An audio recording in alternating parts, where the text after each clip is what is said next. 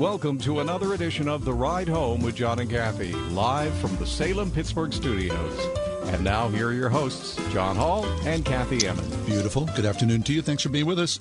Wednesday edition, another gorgeous day here in the city of Pittsburgh. Kath, uh, how are you? Are you rested and uh, I'm, chipper? ex- I'm exhausted. Thank you for asking. Exhausted? I'm absolutely exhausted because I told you that I was, you know, not going to turn on election returns until 12:30, Right. which I did. Um, exactly at 12:30, I turned them on. Mm-hmm. Did you? I was disappointed I hadn't heard from you because I thought that you would send me something like, "Hey, Heads you know, Mhm. heads up." Nothing from Right, you. right. Because I said I was going to watch it. you said you were going to watch it all night because Right. Mm-hmm. election returns are so much fun. I was and in why bed wouldn't you want to watch that? Yeah, I went to sleep at 10.30. On it. I mean, I was just done. seriously. I, I, you know what? We had a late dinner. I turned on the tube. Don't listen. I'm just telling you what I did. You we turned on the tube. I started to watch and I was like, this is ridiculous. Which is what I told you yesterday, and you were like, "No, no, no! Election returns Right. are so fun." see, you're so much So wiser. I turn it on at 12:30 a.m. Uh-huh. and it's tight between Oz and Fetterman, so I can't go to sleep. I have to figure out what happens. Mm-hmm. What time so, did you go to bed? Uh, 1:40, I think. Was it called by then? Mm-hmm. Oh, Yeah, it was like about 1:15. Mm-hmm. Fetterman came out and said that he'd won. okay. I think uh, AP called it at that point. Do you feel good about that? I mean, Now I'm extremely tired. are you though? Yeah, and a little cranky about it. Huh, I'm all rested and chipper. Listen, I Just saying. vote. I voted on a paper ballot last night, Gary, just like you. Did you? Yep. This Very is, good. Uh-huh. This is the new technology it now. was like a, s- it was like a uh, standardized test. no kidding. Yeah. Yeah, except I got, apparently got all the wrong answers. Well, yeah, me too. Right. But sorry. Sorry, guys. I felt good about it. Yeah, me too. I liked it About so the much paper. better. Uh huh. The paper's the way to go. Good.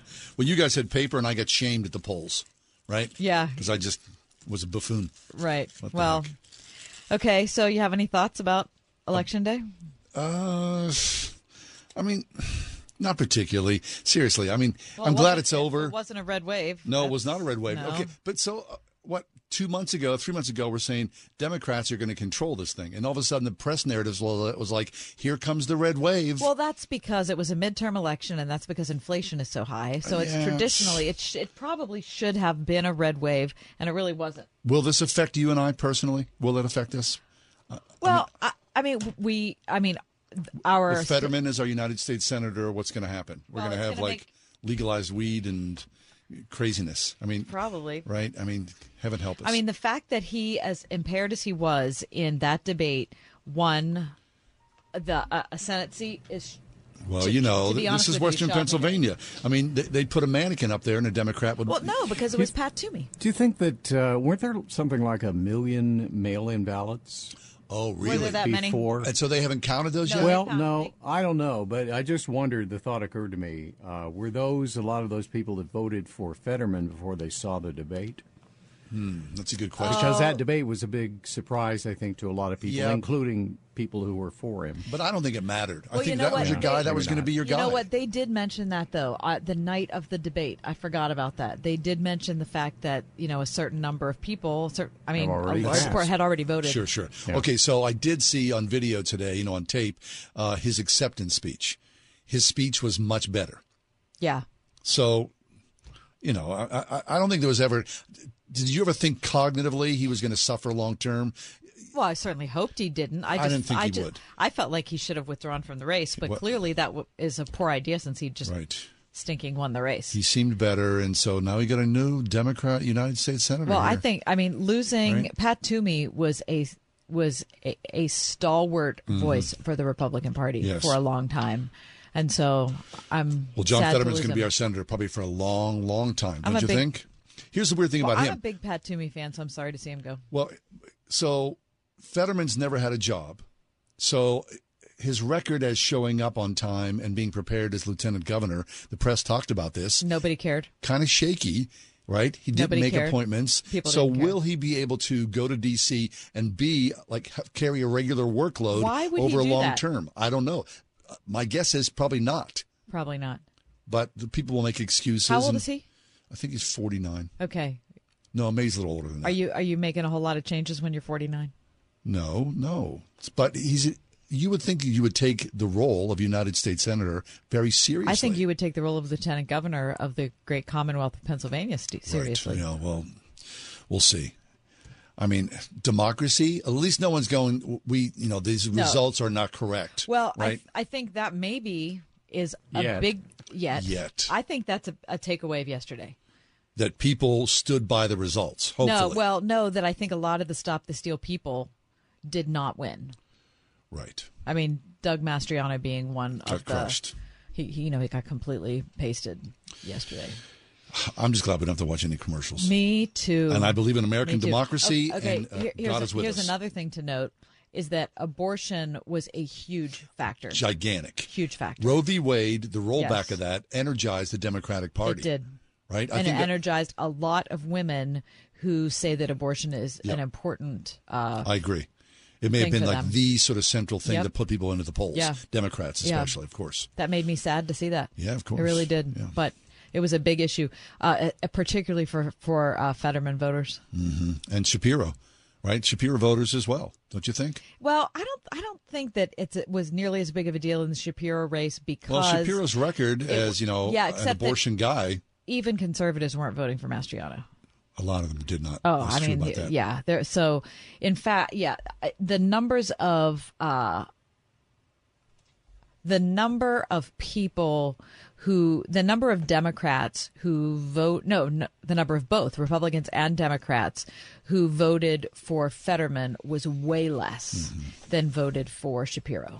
Right. I wonder. Okay, so the talk is uh, uh, Trump's uh, perhaps his influence not as great as he had Oh, hoped. because DeSantis Right. had a hu- Crushed- crushed enormous Florida, win, and right? Marco Rubio as well. so perhaps the influence of Trump uh, has waned, waning. and uh, this may be, you know, of course, he's going to declare presidency here in a couple of weeks, right? I, I hope, yeah, I What will happen there? Well, I, at this point, DeSantis is riding high. Yes, he is. I mean, you can't be riding any higher than he's riding at this point. no. I mean, that was a that was an enormous victory. So maybe Trump would just be content to be, you know, eh, well, the kingmaker. Come on. Maybe so. Get and he would say, I don't buy you know it. what? I'm going to throw I my. I don't buy it. Well, it hasn't been that way in the past, but you would think that that would be the wise thing to do. To say, I'm going to do this. I'm going to pass my Okay, all support the, all the things you're, you're saying make no sense when you see the record of how he's acted. Right. All right. Well, we'll talk about this as the show goes on, I'm sure. Election and our thoughts on that. Uh, but as we always do, Kath, we go and look at the news at the top of the show. So please, without further ado, give us the top four at four. For Wednesday, the 9th of November, 2022, John will start locally number one. Police searching for a man who they say shot and killed another man in a Scott office just after noon Wednesday. Allegheny County Police Superintendent Chris Kearns said police responded to the Northwestern Mutual Life Insurance Office, the corner of Cochran and Greentree Roads, after receiving reports of shots being fired there. Responding officers found a man in the foyer of the office who had been shot to death, and he has been, uh, he, at this point, is unidentified. Uh, invest- investigators at this point believe the shooting suspect followed the other man into the office after they had an altercation on Cochran Road. The suspect ran away after the shooting, and as of showtime today, uh, he is still he or she is still at large. Large sections of Cochran and Green Tree roads were closed to traffic. John, you were in all of that. Yeah. Um, heavy police presence in that part of Green Tree. Number two, Russia announced today that this was another surprise, withdrawing forces from Kherson, a key city in southern Ukraine, in what could turn out to be the most humiliating setback in Vladimir Putin's war. Ukrainian officials, according to CBS News, remained cautious about the Russian forces' intentions, with some suggesting on social media it was a trick. But in televised comments, the defense minister said he was ordering the withdrawal of troops across the Dnieper River. The announcement of the withdrawal followed weeks of Ukrainian advances toward the city and a race by Russia to relocate more than 100,000 of its residents. Number three. Facebook parent Meta, things are tough in that neighborhood. They have laid off 11,000 people, 13% of its workforce, as it contends with faltering revenue and broader tech industry woes. Tech industry woes. The job cuts came just a week after widespread layoffs at Twitter. We talked about that. Um, Elon Musk still trying to reach out to investors, saying, no, no, no, it's going to be um, better, more organized, uh, a tighter network. We'll see how that goes at Twitter. Um, Zuckerberg said he had made a mistake at Meta in previously moving to hire aggressively and expecting rapid growth even after the pandemic ended. Meta's value has plunged by $70 billion. $70 billion. I mean, that's absolutely amazing numbers. Number four. It's been more than eight months since Russian troops first invaded Ukraine, and there seems to be no end in sight. But today, award winning actor Sean Penn gifted Ukraine a symbol of faith to get through the ongoing conflict his Oscar. Yes, Ukrainian President Zelensky posted about Sean Penn's gift to him on Instagram, saying it was the third time the actor had visited him during the war. Quote, Sean brought his Oscar as a symbol of faith in the victory of our country. It will be in Ukraine until the end of the war. And that is your top four at four. It's kind of strange. If you were Zelensky, you wouldn't be inspired by that? What would you do? What would you, what would you do with Oh, someone, uh, someone's Oscar? Uh, thanks. Yeah, well, I, I mean, Yeah. I, you appreciate the support of it. I mean, I don't know, just the the weird, weird Hollywood. What would what could that possibly do for you? Uh, Nothing. It's ridiculous. Uh, Unless he melts it down, uh, it's not pure gold though. So what do you do with it? I don't- guess you could auction it off and use it to buy a missile or two. I mean, isn't that the weirdest gift you Very ever much heard so. of? Yeah. I don't know. I like Sean Penn, but he's a strange That's, bird. He is. I mean, that's a crack up though. Yeah, I think so, like too. poor Zelensky. Like he's over there. He's been in a bunker for nine Sure, months, right? And gets an Sean Oscar. Penn walks in and has an Oscar. Here's my Oscar for best animation. What was the Oscar for? Do you know what that was? didn't even say. didn't I don't say. know. Okay. All right. Let's take a quick break. Come back. We're going to talk about the six conversations, pathways to connecting in an age of isolation. Heather Holleman joins us in a few minutes. Stay with us. We are Pittsburgh's Christian Talk on 101.5 Word FM. It's W O R D.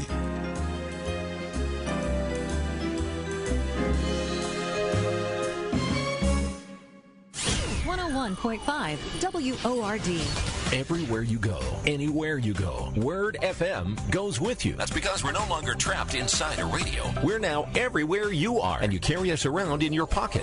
We're ubiquitous. There's an app for that, right? On TuneIn, on iHeart, on our own app, on WordFM.com, The iPhone. The iPhone. The iPhone. iPhone, on your iPad, iPhone, and Android. We're always with you because we're inside your pocket. Whatever you do, don't lose us. 101.5 WORD. First, we decide where we want to go.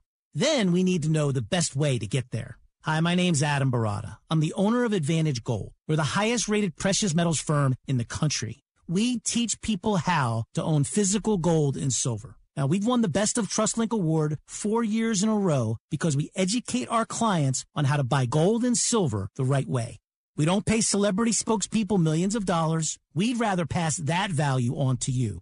Call 800 900 8000 and speak with one of our experts. We'll send you a free gold kit along with my latest number one national best selling book, The Great Devaluation. Call 800 900 8000. That's 800 900 8000. Get the best information, the best process, the best service, the best value. Call Advantage Gold at 800 900 8000. Call 800 900 8000. Advantage Gold is not an investment advisor or a tax advisor. Consult with your financial advisor before investing. You were created for a purpose. Geneva College can help you find it, follow it, and fulfill it. As you boldly answer God's call to live faithfully and intentionally in service to others, together with Geneva, you'll embark on a journey of discovery with professors and peers who are integrating faith and learning, thinking constructively and creatively. As you learn to understand your world, develop expertise in your field of study, and find meaning and purpose in your life's work. Ranked one of the best value schools in regional universities north by U.S. News and World Report, Geneva offers over 195 undergraduate majors and programs to help you discover the compelling significance of God's calling. Geneva College. You were made for this. Explore what interests you at geneva.edu slash academics.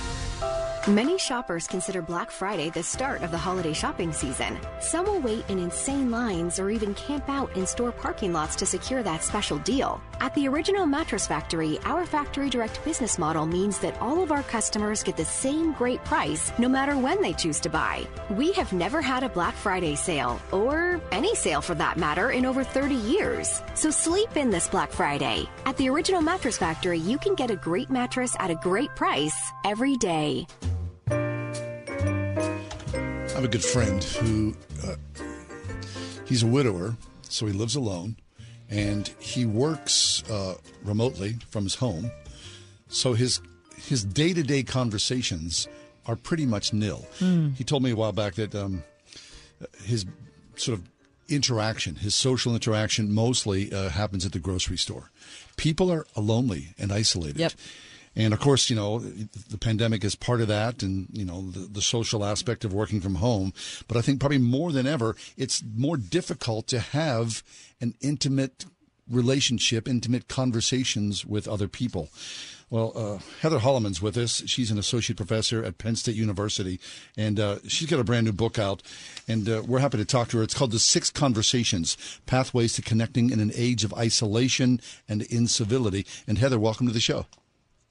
Oh, I'm so glad to be on your program. Thanks for having me. Our yeah, Heather, what's gone wrong with our ability to have conversations? I, I think John's right. People are isolated for sure. Um, and I think about that you know, every time this this topic comes up, Heather. I feel like a terrible person because I, I it's I just don't feel like I have as much time, or maybe I don't have enough energy to have significant conversations. What do you think? Well, you're not alone. I've never met one person who said they didn't want to improve the art of conversation, so you're not alone. Hmm. I think what's going wrong is not only that we're in this epidemic of loneliness, but it's also a culture of incivility. So people are used to arguing and they're sort of afraid to re enter conversations because of all that can go wrong. But what I've learned is if you adopt the right mindset, if you have fresh goals, you can have a warm and loving connection with anyone, which all the research shows is the foundation for a happy life. Hmm, I'll take that. That's good news. All right. So, uh, Heather, you talk about the, the theology of, of a loving conversation. So, in all your research, tell us what the Bible talks about as far as that loving conversation. Does it address that specifically in some way?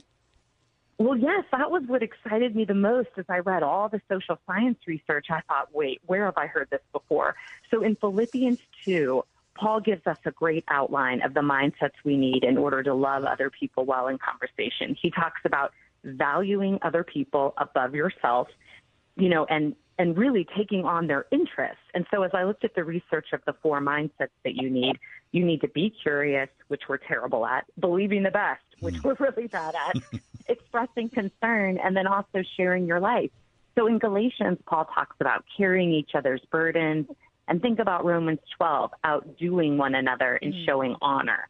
So I really saw so much support in the Bible for reconnecting in fresh ways with people to really love them well. Yeah, that's that's really good. I, we went to my husband and I went to um, lunch with uh wasn't well it was like more like a snack with, with some. With, What with- was it? I mean, Was it okay, all right. So we, we basically you know shared a bottle of water. No, I'm kidding. That's not what happened. But we were sitting there with some neighbors, people we don't know all that well, and um, it ended up. You know, we, we thought we were going to sit down for 30 minutes. We ended up sitting there for uh, an hour and a half. So it was a long time. But here's what was interesting. When we left the conversation, uh, we both went out to the car, and my husband says, "Well, how, how did you think that went?" And I said, "Well, I thought it was weird because in the entirety of that time, they never asked us a single question What do you mean? That's exactly right. Yeah. about us." So it was one sided. Right. They never asked us a single question. Now, I'm used to asking questions. If I'm not used to asking questions, Heather, you know, I mean, John and I have been doing this on the air for a long time. So, but, uh, so I can, you know, John and I can keep a conversation going. But it was interesting to be, you know, I was not working. So I'm in my like real life. And it was, it's a weird conversation when it's not, there's no Reciprocal. Right. There's no reciprocity at all. Right, and that's what we're seeing everywhere. My students say, I went on a date, the guy didn't ask me mm. one question, or, you know, I'm out with these friends, they're not asking me one question. What I love about the process of writing this book is the importance of asking good, meaningful questions and how everyone needs to develop this skill of interpersonal curiosity. And so I've had to, you know, in conversations say to people, I've had a great time asking you these questions. I can't wait to hear what question you're now going to ask me. And they laugh because they're like, you know, I'm terrible. I haven't asked you one thing. We really need to train one another again how to engage because, Kathy, you would have felt so loved if they would have just asked you a meaningful question about your life, but they didn't. Hmm. Okay, so that's weird. So I have a friend who, who would always say this. Anyway, getting back to me. So Yeah. I mean, so the idea of are we so uh, again? Is this the boogeyman? You know that, that social media has made us all narcissistic, so we can't take the focus off of, off of ourselves and reflect it on pe- the people around us. Is, is that is, is it as simple as that? Well, selfishness is a big problem. One of the, the four mindsets that you need, remember, expressing concern for other people means you take the time to listen. What are their major stressors? What decisions do they have to make? What thought is keeping them up at night? And you're taking on a responsibility for their welfare. You're not sharing your life yet until they ask about you or till a lot of time has passed. Then you can share what you're experiencing or how your experience relates to theirs in a way that would encourage them. It's an art form. It's hard to do. I tell people you shouldn't talk for more than two minutes at a time in any Mm. given conversation. Mm. Oh, that's really too. So there should be like a little alarm that goes off in your head when it, Yes. you've been talking more than Yes. two minutes. Yes, yes. And you can tell your friends, I'm really working on this. Am I someone who monologues or talks too much? And I say, look, just set a timer, have it go off. And you can say, okay, I've talked too much. I'm really curious. I really want to know about you. You know, what have you been thinking about lately? So I give people great questions to, you know, divert from yourself, ask someone about their life. And the book gives six categories. So you'll never get lost starting a conversation or continuing a conversation again. I love that. The book is called The Six Conversations Pathways to Connecting in an Age of Isolation and Incivility. We're talking to author Heather Holleman. Uh, Heather, you mentioned curiosity. Is that the indispensable quality? I mean, if you aren't really curious, just asking a bunch of questions, it could sound uh, formulaic. Yes, the whole thing falls apart if you're not curious. However, you need all the mindsets. You could be really curious, but if you're not believing the best about your conversation Mm. partner, your questions are going to come off as judgmental and suspicious. And that's sort of what the, the the culture is right now. You know, mm-hmm. you meet someone, you're not believing the best, you're wondering who they voted for, if you can trust them, what they believed about vaccines. So you really need curiosity and believing the best. I would rank as the highest, and then moving into expressing concern and then sharing your life for that warm connection that all the research shows you can achieve and is necessary for not only physical, I mean, mental and emotional health, but they're saying it's related to your health outcomes. You need warm connections to improve your immune system. It's fascinating. That's fabulous. Okay, so uh, everybody's had this this uh, conversation, right? You're you're you're with someone, you hit it off right away, and when you leave, you either say to yourself or the person you're with, "That was a great conversation. I love that guy. It was so interesting and so well done." And, and so, what you're saying, Heather, the warmthness of the conversation is sort of like the key, right? But th- that's not something that's manufactured, although it is something that's thoughtful that you can create by taking the focus off yourself and engaging in uh, curiosity about the other person's life. That way, you lift the person up in some way. That's right. And the research shows there are things you can do to create that warm feeling. It's called closeness enhancing behaviors. So once you do those four mindsets of believing the best, being curious, expressing concern, and sharing your life, you actually have to express liking. You have to tell your conversation partner, I really enjoy being with you. Mm-hmm. The other thing you can do that's so wonderful is always think of where you want the conversation to end up. And the research and the Bible both say every conversation can really be encouraging one another, helping each other grow, or leading to a state of marveling and awe. And the passages of scripture that support that are just really wonderful about don't let any unwholesome talk come out of your mouth, but only what's useful for building others up. I wasn't living that way. And so I love this idea of also worshiping, you know, make music in your heart to the Lord. The social science research shows that when you bring people to a state of awe or worship, They're going to feel close to you, and you're going to actually help them feel happier inside and less alone. I love this. That's really fascinating. Heather Holleman's with us. She's a professor, associate teaching professor at Penn State. We're talking about her brand new book, which has just come out called The Six Conversations Pathways to Connecting in an Age of Isolation and Incivility. Um, last question for you, Heather, and we don't have a whole lot of time, um, so it's going to have to be less than a minute. But what about people listening to this who are just too, are just really insecure about conversation? you know they just they don't feel like they navigate it well. They're not sure where to start. I mean is this the kind of book that can still help them kind of give them a jumping off yes. point i have a whole i have a whole chapter called overcoming fear and self-consciousness. You're going to love it because the research shows that people love you. When you ask personal questions they enjoy it. You can take the social risk. Nobody's going to think you're awkward. And i give you six categories so you'll never know you'll you'll always know okay what can i ask this person whether it's you know social physical emotional cognitive volitional or spiritual so yes it's a book for people who are introverted maybe more insecure my husband is sort of proof of concept he loves doing these strategies and he is enjoying warm and loving conversations as a result. Oh, it's really good. Interesting. I'm excited about Heather, this you book. made us uh, feel good about you. It's been a good conversation. You, you, you practice what you preach. Well, I thank you. I mean, I am so interested in you. It's hard for me not to say, "Okay, Kathy, tell me about this." You know, tell me about this. I want to know about you guys. But you want to hear about my Halloween costume because it was a it was a good one this year. Heather, excellent job, really. The six I- I would- conversations. wait, that the six comment. I I was a Triceratops, Heather. Oh yeah. Oh, oh yeah, that. The, oh that. Uncle Ryan, the news. We need a watchdog. A panic room. Because mortgage rates have gotten higher? But the news, Uncle Ryan. It's like the British are coming. Or worse, a birthday catastrophe. I'm sorry. Can't say that word, catastrophe. It's Ryan from United Faith Mortgage. And yes, we're going heavy on the jokes to make a point. Mortgage rates are up. And no, it's not optimal for anyone. But there is another reality. Life does go on. Maybe you're ready for your first home, your dream home, or maybe it's time to downsize. Life goes on. Rates have been higher in the past, and good people still need new homes. The point we want to make is If you buy a new home this year and you don't use our direct lender advantage, which can often save you monthly and lifelong money, along with us paying $1,000 of your closing costs, you'd be crazier than a watchdog in a panic room. See what we did there?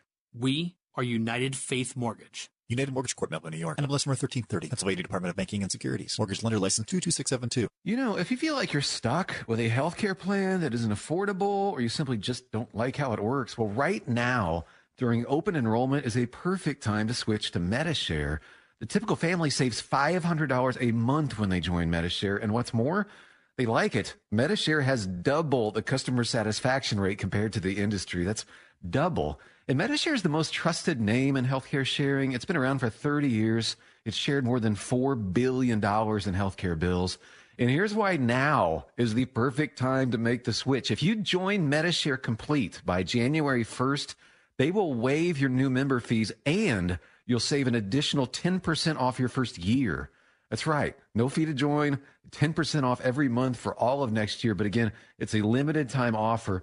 So yeah, you're not stuck. You've got a great option. Call now 844 45 Bible. That's 844 45 Bible. 844 45 Bible.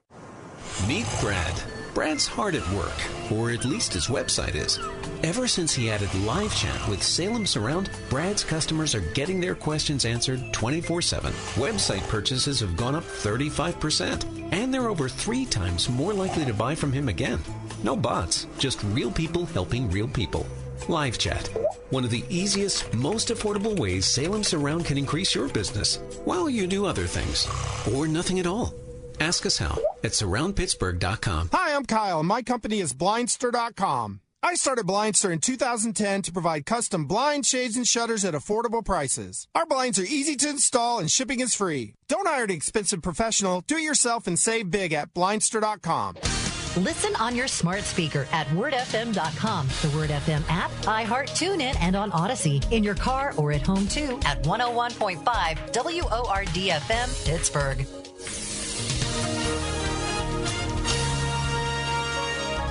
Clear skies expected for tonight. We'll see a nighttime low of 38. It'll be warm tomorrow with sunshine and a few clouds. Tomorrow's high 68. Tomorrow night we'll see a little rain from tropical rainstorm Nicole late. Until then, mainly clear and mild in the evening, the low 52. Friday, rain from tropical rainstorm Nicole. There can be flooding in low-lying and poor drainage areas. We'll reach a high Friday of 63. With your AccuWeather forecast, I'm Drew Shannon.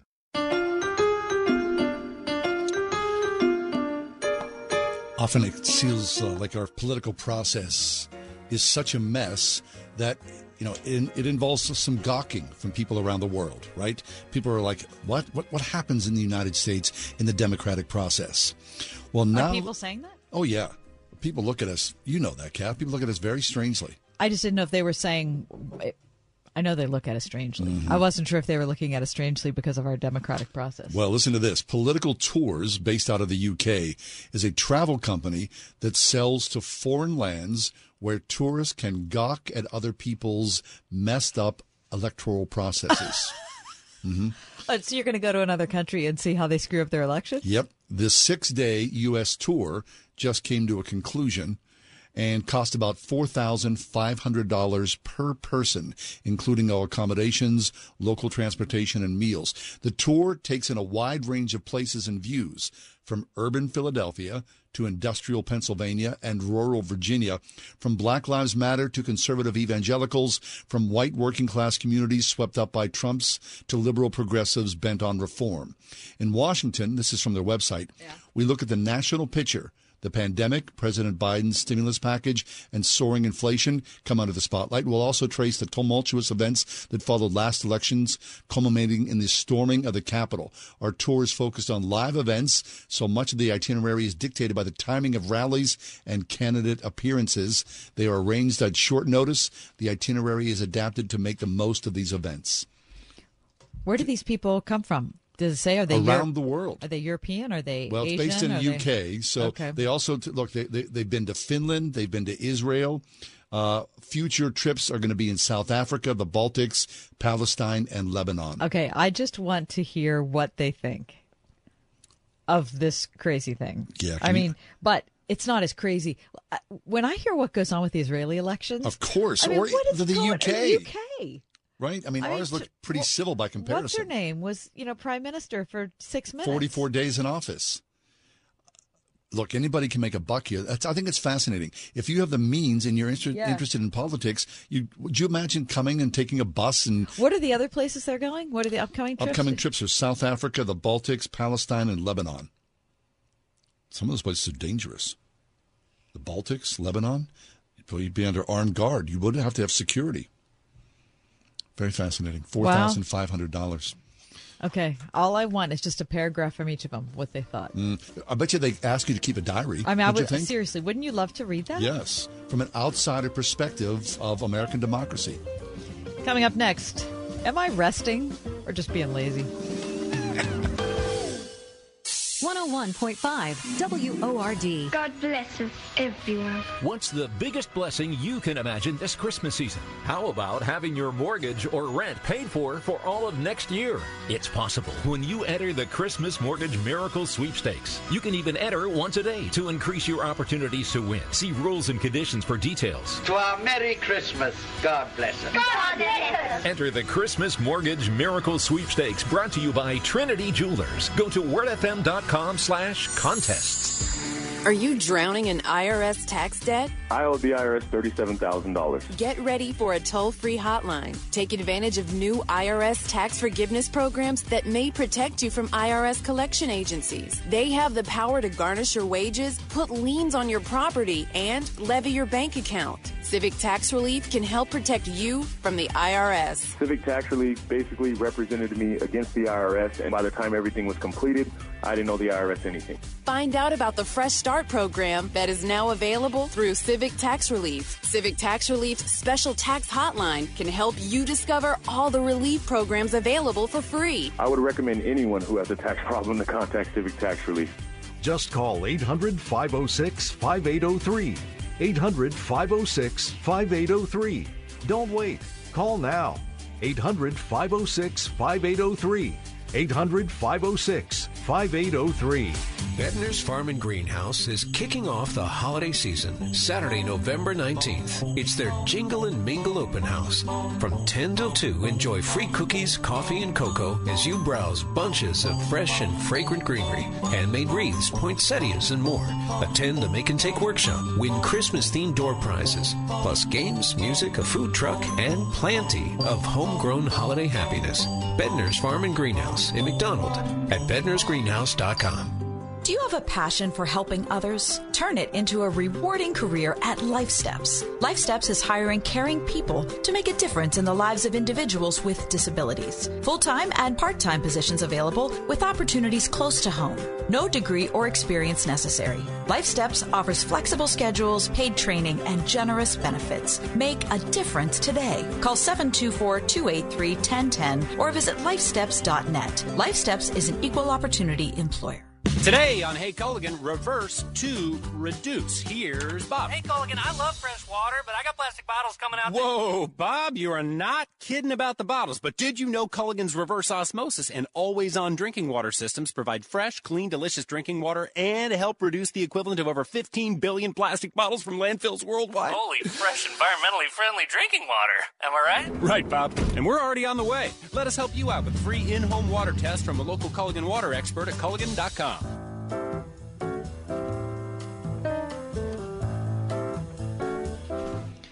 on Sundays after uh, church is over. Yeah. And uh, yeah, I work at a church in my other life, and uh, I come home, and on the way home from church, I have often said this to my family.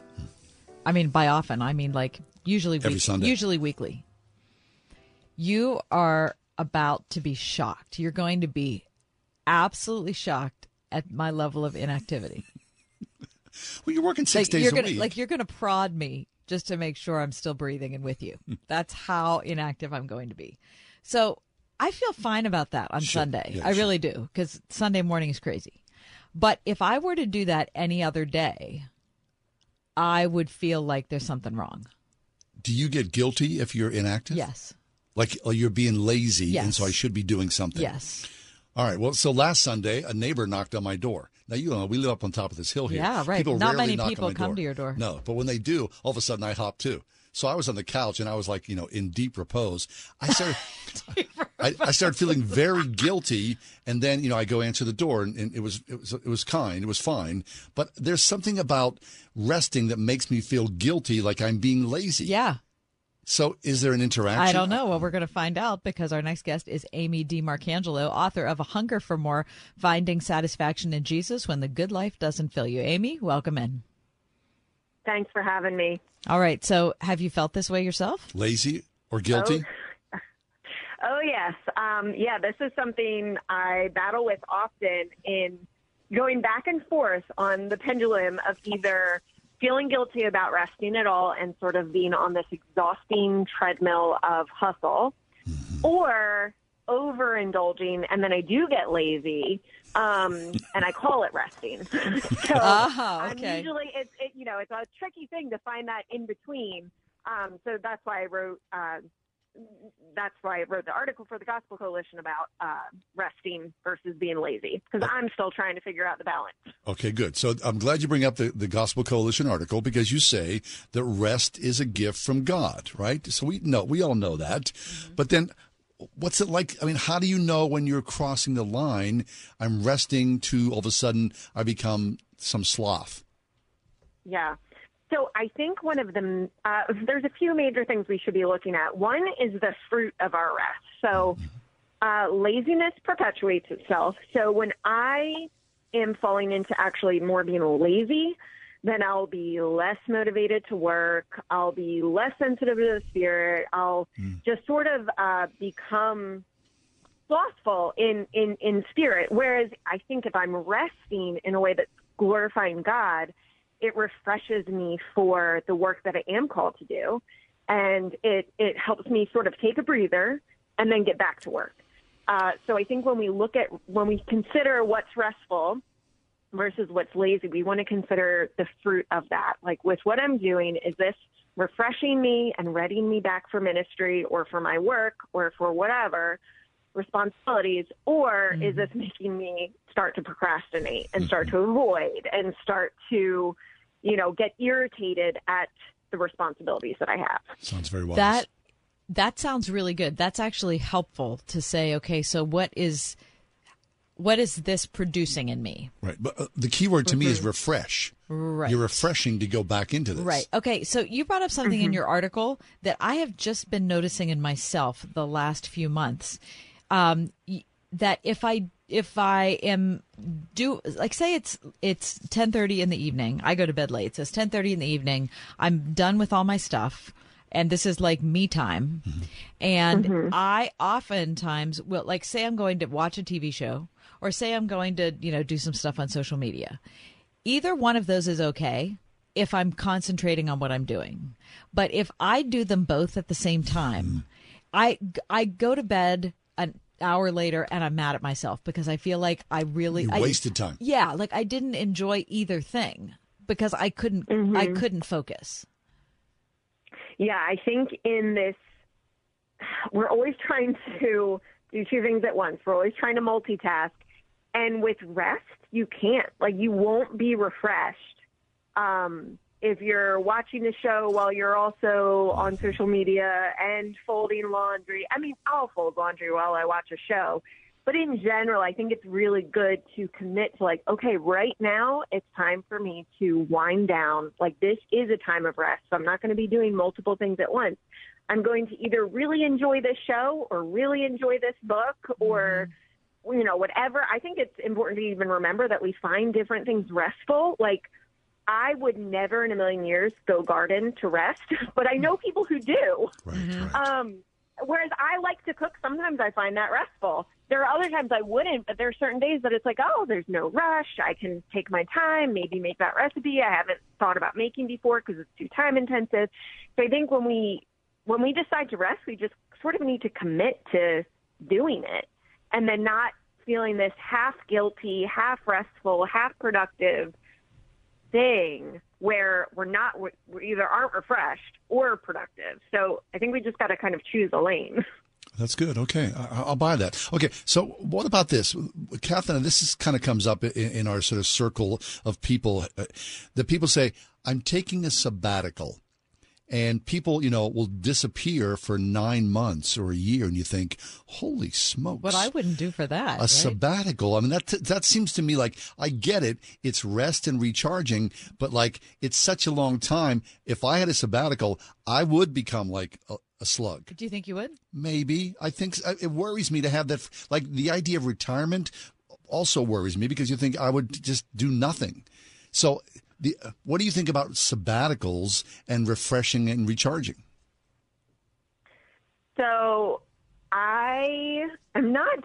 T- um, I feel like I know that for people in like full time ministry, that sabbaticals can be really important for just spiritual nourishment and refreshing.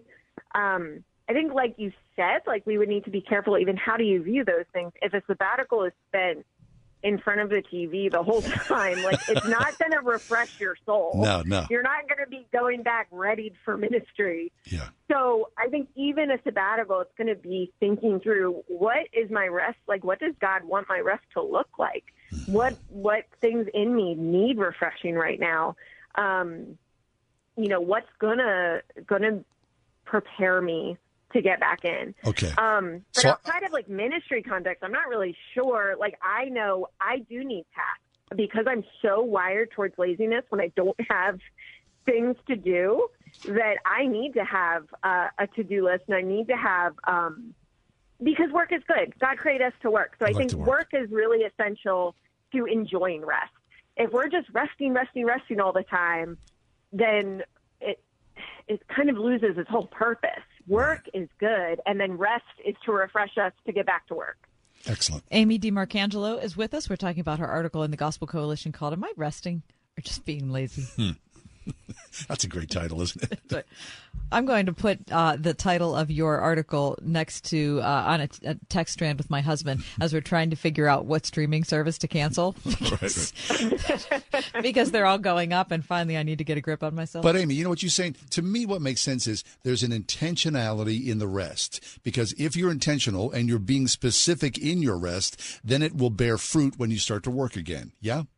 Mhm. Mhm. Yeah, I think the fruitfulness is really what we want to look for. And looking to Jesus as our example, you know, Jesus rested. Yeah. Jesus did so much ministry, but he rested and it wasn't just sleep. Like he he ate long meals with his friends. He like that there's there was fellowship involved too. It wasn't just like a self-indulgent rest. It was a it was a rest where he spent time praying. He spent time with friends. He spent time over meals and um, just seeing Jesus modeled what good rest looks like.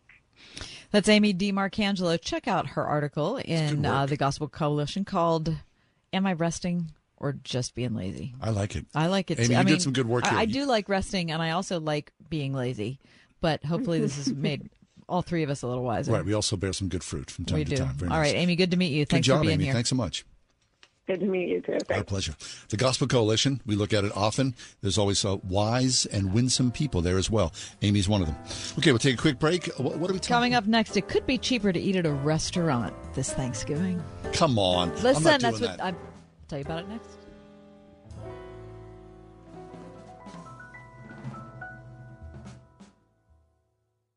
Hey, I'm Andy.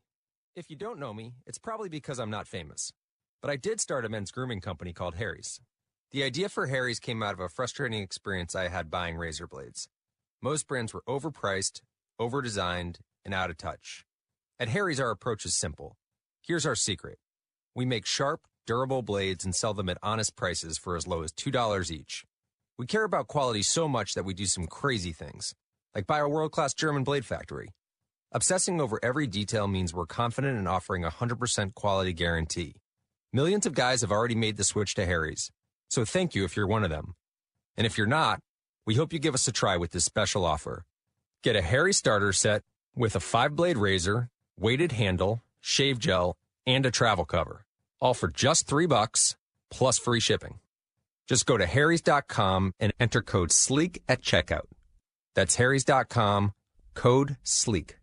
Enjoy. Bachman's Roofing and Solar is your local award winning roofer. Stop waiting. It's time to inspect your roof and protect your home's number one asset. With no interest and no payment financing for 12 months, Bachman's Roofing is your easy choice for roofing, gutters, and solar. Did you know Bachman's Roofing is one of the number one GAF solar integrated roofing installers in the USA? Go with Bachman's. Go with solar and install the roof that pays for itself. Call 412 744 8390 or visit bachmansroofing.com. Train up a child in the way they should go. Well, you know the rest. It's a calling you take very seriously as a Christian parent.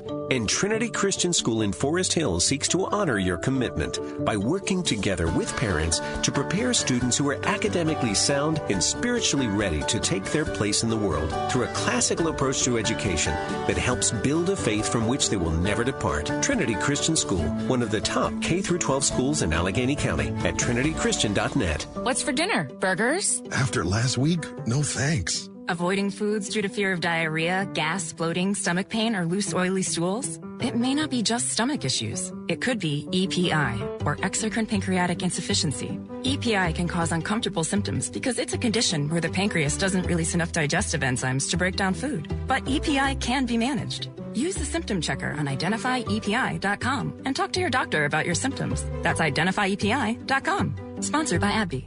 Your local radio stations are here for you. No subscriptions or monthly fees necessary. We're here to give you the news, weather, and traffic you need and the music you love. But if the foreign owned record labels get their way, it could stop the music. They want Congress to force radio stations to pay them more money simply to play their music. Don't let radio go silent. Text local to 52886 and tell Congress to protect local radio stations. This message furnished by the National Association of Broadcasters.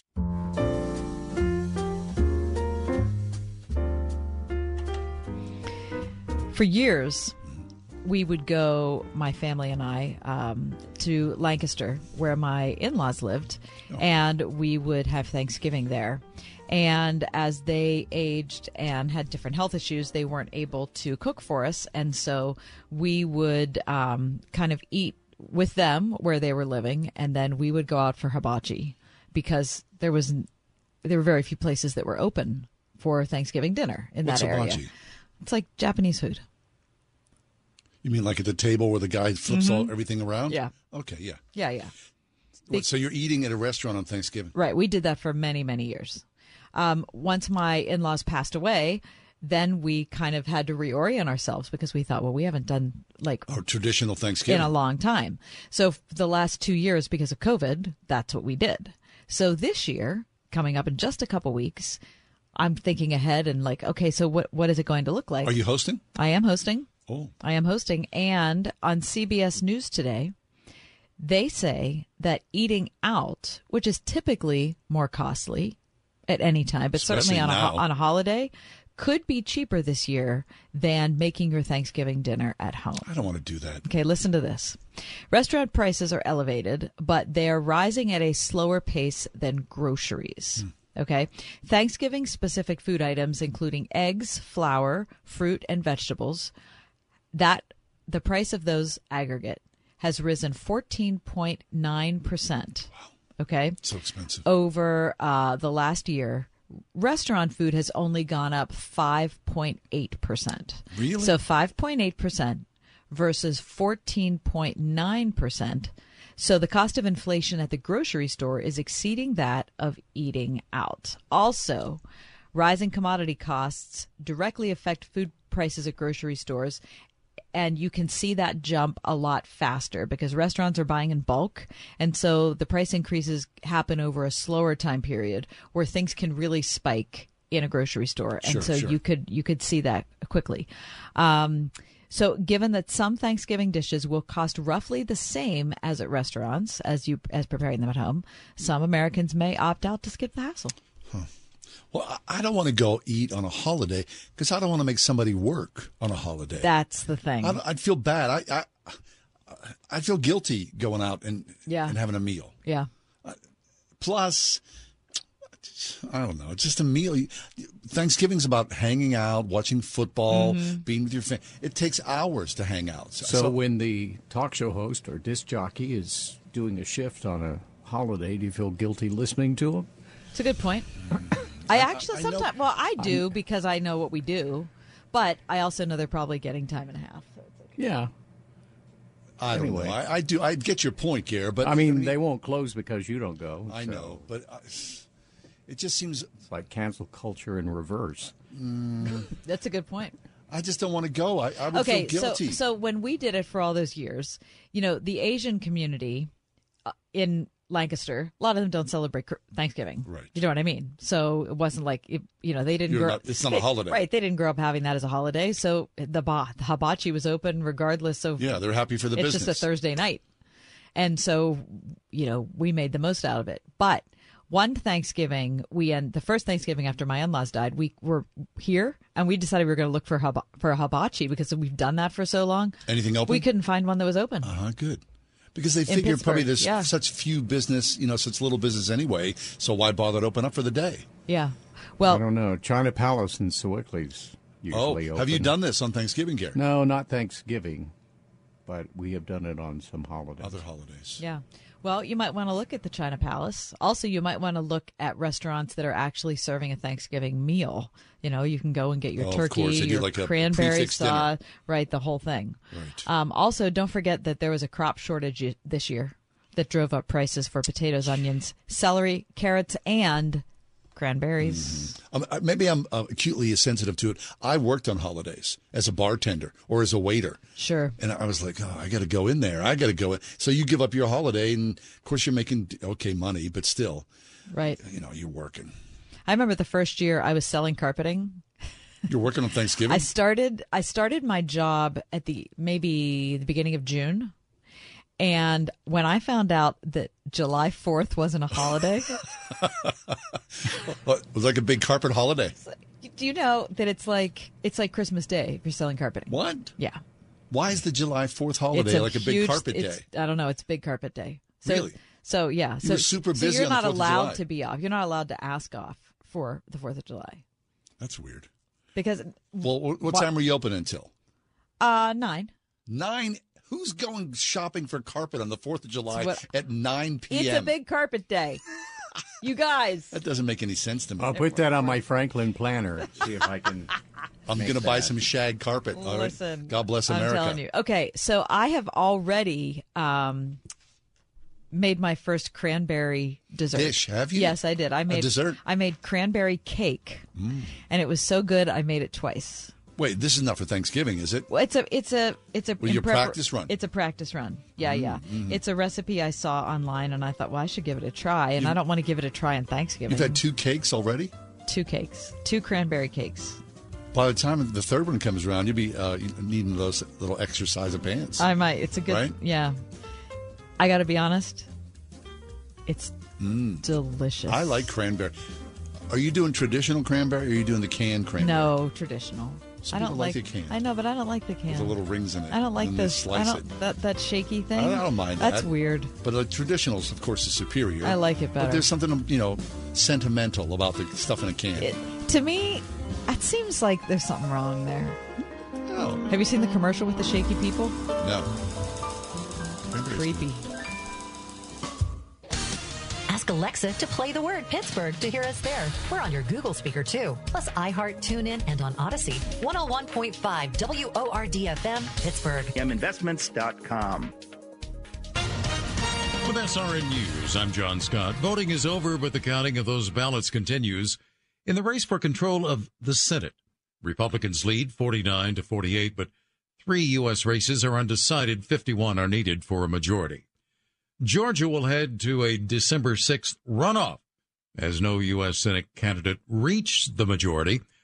Neither Democratic incumbent Raphael Warnock or his Republican challenger Herschel Walker garnered at least 50% of the vote. This voter says she will vote for Walker again. I love that Herschel Walker is for God and for Georgia, and he represents a lot of good, and he's doing this job because he cares about us. Some House races still also undecided. Tropical storm Nicole has made landfall in the Bahamas and now will head towards Florida's east coast. This is SRN News. With the holidays right around the corner, you may be preparing your home to host family and friends. Make sure that your guests are comfortable and get an excellent night's sleep by furnishing your guest room with a high quality hand built mattress from the Original Mattress Factory. You and your guests will be well rested and ready to focus on what really matters making memories and enjoying each other's company. Stop by the Original Mattress Factory and give your family and friends the gift of a good night's sleep at a factory direct price. OriginalMattress.com. Your wallet is taking the heat everywhere, from the gas pump to the grocery store. At the Original Mattress Factory, we know that when you're shopping for a new mattress, your dollar needs to go further. That's why we have been offering a factory direct value on our hand built mattresses for more than 30 years. We believe you deserve a high quality mattress at the best possible price. So we've cut out the middleman and sell our mattresses directly to you. When you need your dollar to go further, come to the Original Mattress Factory first. Charlie Dombeck here from Key City Capital. As a practicing CPA for nearly 30 years, I have found that 80% of your ability to grow your wealth is dependent upon two factors taxes and investment performance. At Key City Capital, we improve investment performance by diversifying capital into off market investment opportunities in passive rental real estate and alternatives like asset backed lending. We recover dollars that clients unnecessarily pay in the form of income taxes, creating a lifetime annuity of savings. We are a sponsor of passive, affordable single and multifamily residential rental investments, which are located in Sunbelt landlord friendly states. These investments are the top choices in a rising interest rate and inflationary environment. They represent a store of value, protecting your capital from market volatility. Learn how we at Key City Capital can help you ultimately grow your wealth rapidly. Connect with me at keycitycapital.com or give me a call at 817 912 1569. To you, my love, My heart I surrender just as soon as I deal with yonder fender bender. Cause my ice cream truck is the way I make cash. So I'll buy you a ring when I lose this dress rash. Owning a small business isn't always as lovely as it sounds, but at least Progressive Commercial saves you money with personalized discounts. Get a quote in as little as six minutes at progressivecommercial.com. I'm gonna make you so happy. Sometime next year, I hope. Progressive Casualty Insurance Company and affiliates. Coverage and discounts not available for all vehicles or states. Policy terms and conditions apply. Meet Brad. Brad's hard at work, or at least his website is. Ever since he added live chat with Salem Surround, Brad's customers are getting their questions answered 24 7. Website purchases have gone up 35%, and they're over three times more likely to buy from him again. No bots, just real people helping real people. Live chat. One of the easiest, most affordable ways Salem Surround can increase your business while you do other things. Or nothing at all. Ask us how at surroundpittsburgh.com.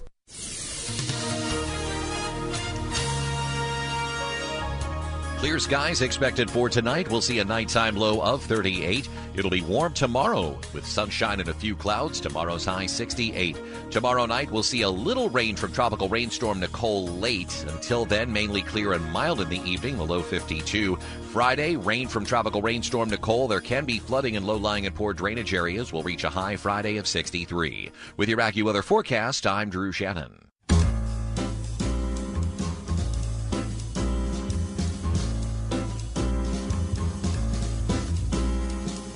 Welcome to another edition of The Ride Home with John and Kathy, live from the Salem Pittsburgh studios. And now, here are your hosts, John Hall and Kathy Emmons. Thankfully, the midterm elections are over, at least in spirit. Some of, you know, of course, hanging out there because the margin of victory was so close. But um, you saw this coming if you're following state politics at all. But uh, PA Representative Tony DeLuca, who sadly passed away October 9th after a, a brief battle with lymphoma, uh, he was 85 and he was reelected. So PA voters from Penn Hills, Tony DeLuca was reelected. He was the longest serving state rep, according to the Post Gazette. And so um, there was a statement while we are incredibly saddened by the loss of Representative Tony DeLuca, we are proud to see the voters to continue to show their confidence in him and his commitment to the democratic values by re electing him posthumously. A special election will follow soon. Uh, says the uh, PA House Democrats in a tweet uh, yesterday evening. I mean, that makes you hear this all the time, right?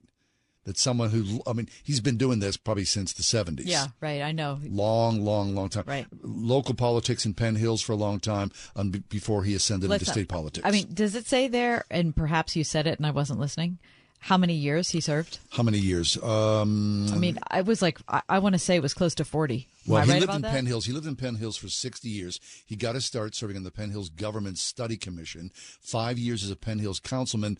Two years as Penn Hills deputy mayor. Deputy mayor. Running before running for his legislative seat and defeating a Republican incumbent. They don't say what year that was, but many, many decades. It was a long time. Yeah, I'm sure it was. I'm Yeah, sorry that uh, I it was a know long that. time. 85 years old. Okay, so it's the morning after. We had a feeling that we wouldn't know a lot of things. I expected we might not know Oz Fetterman. Turned out that Mhm. you know I stayed up until uh, 1.40 in the morning and was able to I thought it would be before I went to bed. like you said this morning or later, right? It was Right. it was so thin. Yeah, it wasn't actually that thin. I mean, it was thin, but it wasn't as thin as it could have been. Hmm. Um, however, control of the U.S. Senate is still a toss up. Uh, Democrats have 48 seats, Republicans have 49 seats, four races yet to be called. The Georgia race, we're going to do a runoff in December between Warnock and Herschel Walker because neither one of them got 50%. Uh, Nevada's a toss up, Arizona's a toss up. Um, Alaska is still not called, and I think Alaska's not called because there is so it's it takes a long time to get All the ballots from, all the some different right, Yeah, right, right. exactly. How about the Warnock Herschel Walker? That Herschel Walker. I'm sorry. You? I know. Seriously. I mean, I know. So I'm pro life, but I, you know, paid for. I mean, get out of here. Uh, That's- politics is a it's a uh, that's strange That- bedfellows. That's isn't grimy, isn't it? Very much so. Oh man, Really it That's is. really rough. I mean- anyway, we'll see how that turns out. But since uh, Republicans lost Pat Toomey, uh, due to his leaving the Senate. And Pat's replaced now by John Fetterman, so they lose a red Mm-hmm. uh, in the Senate. They're going to be looking for whatever they can get. And so if you know if they're able to get Herschel Walker, they'll be glad for it. Yeah. Very strange. Anyway, um, uh, in different news today, it was a beautiful, bright and sunny day, and so I know this doesn't matter to a whole lot of people, but I'm going to say it anyway. Okay. I wrapped up my porch furniture today. What do you mean you wrapped it up? I mean, you know, I wrap it up for the winter. Oh, you know, I cover it over yeah. I cover it. I did the whole thing. So goodbye to Mhm. the porch. The porch is over. It's No done. porch sitting. No Mm-mm. porch. Do you? Nope. I- I leave like a chair or two Nope. out. Don't I, you? I took it. no because I don't want to ruin my furniture. Well, I mean, maybe not not one of your main chairs. I like to have an auxiliary chair or two because you know there's those. I don't think moments, I have an auxiliary really chair. do. I do. Because there are moments where you kind of go, I want to go sit outside. Doesn't matter Yeah, if it's like you know, and just be I outside don't for a little bit. I really think that in the winter. Really? I don't ever think. I think I'd like to go sit outside. I was thinking about buying one of those little sort of uh, patio, you know, torches. Oh, I just read an article just yesterday about how dangerous they are. Ah, come on. I'm concerned for you. No, what do you mean? I'm just saying it. The electric ones or the propane? The ones? electric ones. I saw the same article. Yeah. I don't care. I, I get house. Don't you get housebound? I want to sit outside. Not in the winter. I really oh, don't. I do. I'm like cabin fever. Get me out of this house. Okay. So I'd like to be outside for a little bit so I see doesn't go. You know, maybe so, right? Gary, you have one of those? One of those? Sit outside. You know, You want to you want to sit outside and have you you know, know, the ones they put at restaurants little when you're breather. eating out on the patio and Yeah. it's a little chilly? Uh, no, we bring it in. We bring the furniture in. You do. But you don't My want to sit wife outside. brings the cushions in and out, depending on rain or not. Right, right. My wife right. does the same thing. But it's Right. a wicker, I think, kind of rattan. I don't know what Yeah, that is. but it's weather resistant in some way. yeah, without the cushions on it. Anyway. But like in the wintertime, don't you get don't you get cabin fever? I want to be outside. well, a there's bit. a there's a bench outside Ah, that stays see. outside all the time. Oh, that's his auxiliary seating. yeah, a wooden kind of Mm-hmm. right. I mean, the house Oh, can you- get a little tense. So everybody has auxiliary seating but Yeah, me. yeah. That's where we are. I mean, every guy needs like a little safe space. I'm going to go sit Get a card, a, a card table chair. Put it. oh, a little folding thing. Mm-hmm. Something Yeah, the out one there. you put out by the street to mark Yeah. your parking place. That's nice. The one I got at Sam's The Club. Pittsburgh chair. Right. My, my old neighbor, he, he had a little sp- spot out there. He would sit in a folding chair, and then he had like a little Maxwell House can where he would put his cigarette butts. And when you saw him sitting out there, you think it was tough out there, tough in the house there. Yeah. Oh, God. Coming up next, enjoying the Bible. Is poetry in the Bible different than narrative in the Bible, different than prophecy in the Bible? How is knowing what you're reading impacting what you're reading? Coming up next, Matthew Mullins. Stay with us. Wednesday edition of The Ride Home. 101.5 WORD. Gather around because it is present time. It's that gift giving time of the year, and we're giving one that will keep on giving all year long. We could be paying your rent or mortgage for all of next year if you're the winner of the Christmas Mortgage Miracles Sweepstakes. Do you want to come open an early Christmas present? You can even enter once a day to increase your opportunities to win. See rules and conditions for details. Enter the Christmas Mortgage Miracle Sweepstakes brought to you by Trinity Jewelers. Go to wordfm.com slash contest. You've all helped build My Pillow into the incredible company it is today. And now Mike Lindell, inventor and CEO of My Pillow, wants to give back to my listeners. It's John Hall. Right now, My Pillow is offering exclusive offers on their bed sheets, their six-piece towel set, and even offering an extended 60-day money-back guarantee. Orders placed now through December 25th will now have an extended money-back guarantee through March 1st. The Giza bed sheets are marked down as low as $29.99. And believe me when I say you'll get a great night's sleep in these. Their six-piece towel set is made with USA cotton, comes with two bath towels, two hand towels, and two washcloths. Typically retails at $89.98, now just $39.98 with promo code WORD. There's a limited supply, so be sure to order now. Call 1-800-391-0954, use the promo code WORD, or go to mypillow.com. Click on the radio listener square, use promo code WORD. These offers will not last long, so order now with promo code WORD at mypillow.com for this radio exclusive offer on all bed sheets. I love seeing the transformation of a smile. There's a reason patients love Dr. Megan Stock, voted Pittsburgh Trib's best of the best dentist in Northern Allegheny County for the second year in a row. You don't have to do full mouth rehabilitation to really transform a patient's life for a patient to be able to smile confidently and be happy with their own smile. Exceptional dentistry meets compassionate care. Stock Family Dentistry, Perry Highway in Wexford at stockfamilydentistry.com. As believers, we're to be grateful always in all circumstances. Sometimes, though, we focus too much on what we lack. Well, the book, The Grumbler's Guide to Giving Thanks, is written to help us adjust our perspective. It's full of practical tips for establishing a routine of gratitude. You'll learn how to appreciate God's goodness, even through disappointment. Request your copy at truthforlife.org slash donate.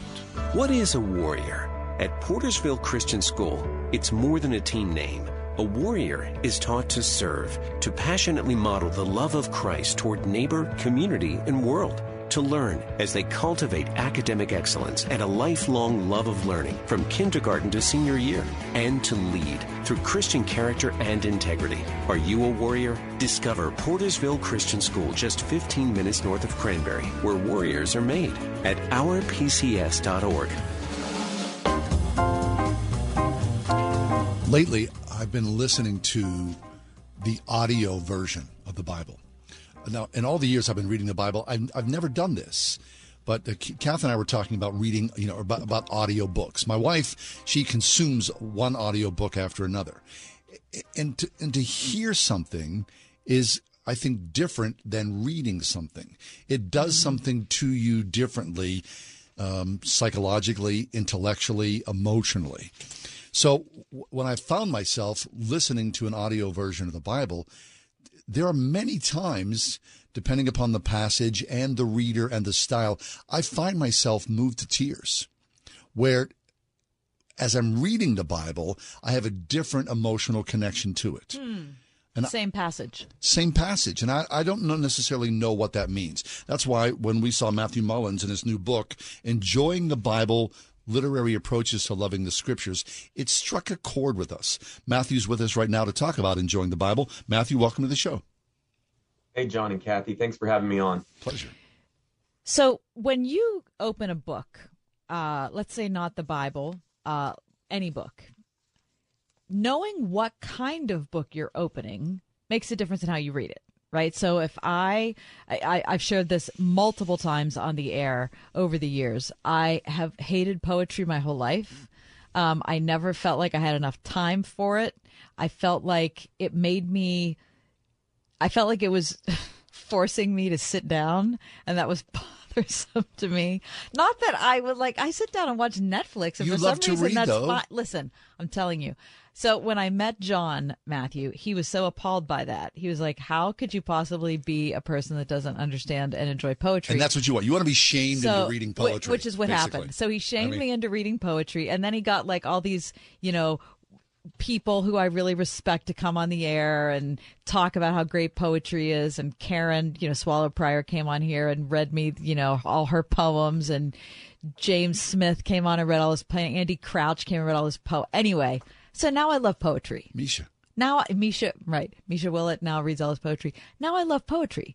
So I feel I take that as a win. So that that's personal growth for me. But when I just got a book of poetry over the weekend, I know what I'm I know what I'm getting when I'm opening that book, different than if I'm going on Wikipedia. So, um, Matt, talk about how that fits into your concept of this book and how, when you hold the Bible, what does that mean to you? When what I found in teaching, especially college students, but even in church and even teaching myself to read different kinds of books, was that I had the same experience as you, Kathy. Like I pick up a book of poems and I understand I have to do something different than when I log on to, to Wikipedia or I'm reading the Wall Street Journal or whatever. But then I would pick up the Bible and find myself reading everything between the covers of the Bible as if it were all the same thing. And I think that's because many Christians, myself included, have an understanding of the Bible that it's written to provide only one very specific kind of instruction, namely, like, you should do this kind of thing and not do this kind of thing. You should think this kind of thing and don't think that kind of thing.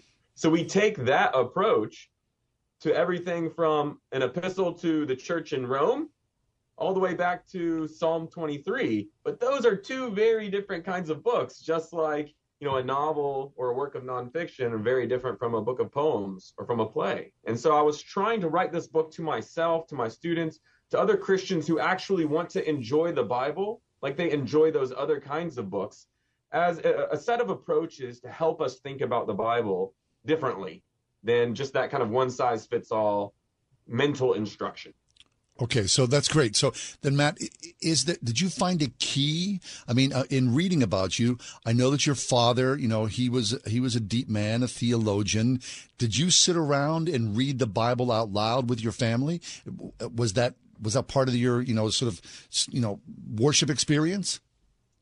You know, I don't have a lot of memories of like my entire family getting together and reading aloud, but from a very young age, I would come downstairs and see one of my parents uh, at the kitchen table in the morning reading uh, their Bible. And so, and, and I learned that at church from a very young age. I was fortunate to have a great Bible believing, Bible loving church growing up. And so that was just in the air I breathed from a very young age. Like, hey, reading the Bible is a part of every Christian's life. Reading aloud for me when it comes to the Bible didn't come along until much later. okay. What about um I feel like we are a little instruction book happy right now. Uh, and maybe that's because John and I have to spend a lot of time on Twitter. And so whatever the, you know, you're laughing because you know it because it's like the, whatever the argument of the day is, right? So either we're talking about gender roles or we're talking about, you know, how women function in the church or we're talking about polity or ecclesia, whatever it is, it's a big thing. So, um, I think it tends to make people who are outside the church think that we're just moralizers. We're just taking an instruction book and trying to like salute and say, yes, we are. But I think even worse than that, it makes us in the church think that, that that's what the Bible's for. Yeah, it, I think it gives us a posture that we have all answers and no questions. But the Bible is filled with paradoxes and complexities and difficulties some of which are just there because the distance of time and space. But others, I think, are actually designed. They're there by design. You know, where we're told that we're strong when we're weak, you know, or that the rich are poor and the poor are rich. These are things that are not easily resolvable. And I think they're woven into the Bible to purposefully make us have to stop and wrestle and grapple. And it's what you were describing earlier, Kathy, a lot of us are frustrated reading poems because they do force us to slow down. And I think much of the Bible is written with those kinds of complexities to force us to slow down so that we actually have to spend time communing with God. Mm-hmm. Imagine. Right. Okay. So, so I'm glad you brought this up because you know you talk about this in enjoying the Bible that it is contemplative reading, right? And so when you say contemplative, I think probably to a, a, lot of Christians they get a little freaked out and they think, well, this is like a monk or something like that. So, talk about how you approach contemplative reading and in that process and what it may do to you. Yeah, it doesn't have to necessarily be something extremely slow you know, when you're reading a narrative like one of the Gospels, or even just a couple of chapters in one of the Gospels, it's not that you have to stop and read every word 15 times or something. I mean, a story will pull you along very differently than a, than a poem, which might make you slow down a little bit. But when I talk about reading contemplatively, all I'm talking about is not sitting down to the book thinking that my goal right now is to get the main idea so that I can close the book and go on to the next thing I have to do. Right. That's that's the most basic sense of what I mean is not approaching the Bible by saying, okay, how how soon can I close it? Mm-hmm. Yeah, yeah, okay. Yeah. Right. Which and is that's, how a lot of people And that's a it. sad thing. But just being honest that that's the way we approach it. Like I'll just be honest with you. Last night was election night, and uh, of course I had vowed that I was not going to turn on the TV until twelve thirty in the morning because I was not going to be one of those people that gets sucked into watching like CNN, Fox, MSNBC, C-SPAN, and then go back and do the same thing. So I um, I was going to sit down and watch something on TV. Except I thought, oh no no, I haven't read anything. I haven't, you know, I, I haven't read anything in scripture today. So I grabbed, I, I went to grab my Bible, but I ended up, it's eh, such a long story. I spilled my drink. I was like, then my Bible was wet and then I had to let it dry out. So anyway, I ended Sounds up pulling out my phone. That's horrible. Listen, I pull out my phone and I'm reading Isaiah, right? So I'm re- and uh, as I'm reading it on my phone, all I'm thinking of, Matt, I'm just trying to be honest about who I am, is I can't wait for this to be over. Oh. And it's just another. I, I I know it's horrible, but it's another box I have to check. Do you know what I mean? Right. So anyway, I But you I, don't I want it hate to to, be that admit way. that, but I don't want it to be that way. But it it was that way. Okay, so then, Matt, you've written a book, Enjoying the Bible. What, what are the principles that we have? If we want to know God, of course, you know, here we are. We're on Christian radio. You say you're a believer in Jesus. I want to know God. I want to love God. I want to enjoy my time with Him. How do I enjoy the basics, the very basics of what it is to read the Bible? one of the most uh, basic approach to the basics I can give you is something I learned from a, a scholar at Baylor named Alan Jacobs. And he's talking very broadly about just reading in general. And he encourages people to read at whim. So I kind of took that idea and said, well, what if we read the Bible like that? Instead of thinking about it as sitting down to eat my vegetables, you know, right now, uh, what if I would like to watch a show on Netflix or I'd like to read, you know, a story, something that's plot driven. Yeah. And so I sit down and I read, you know, First Samuel, or I pick up one of the Gospels, or I turn to the end of Acts, where the action they're on the ship and there's a shipwreck and all this, you know, wild stuff going on. So one of the the things that you can do is think about all the different kinds of books that are contained in between the covers of this thing we call the Bible, and kind of read the kind of thing that you just feel like reading sometimes. If you want to read a story, read a story. If you want to read some, uh, you know, kind of more historical stuff, you want to learn something about the nation of Israel, wow, go read Chronicles or something like that. You want to slow down, you want to listen to music or whatever, go read some Psalms or go read one of the prophets. If you want to be really freaked out for a minute and shocked, go read Revelation and get shocked for a minute. That's good. Uh, Okay, so good. So as I'm reading, enjoying the Bible, you talk early on, Matt, uh, about uh, you're playing music. I mean, you're playing some Al Green while you're doing, you know, the inspiration for the Bible. Talk about that. I mean, because oftentimes people think that they have to sort of be, you know, very quiet while they're reading the Bible. I like the idea of some Al Green background music.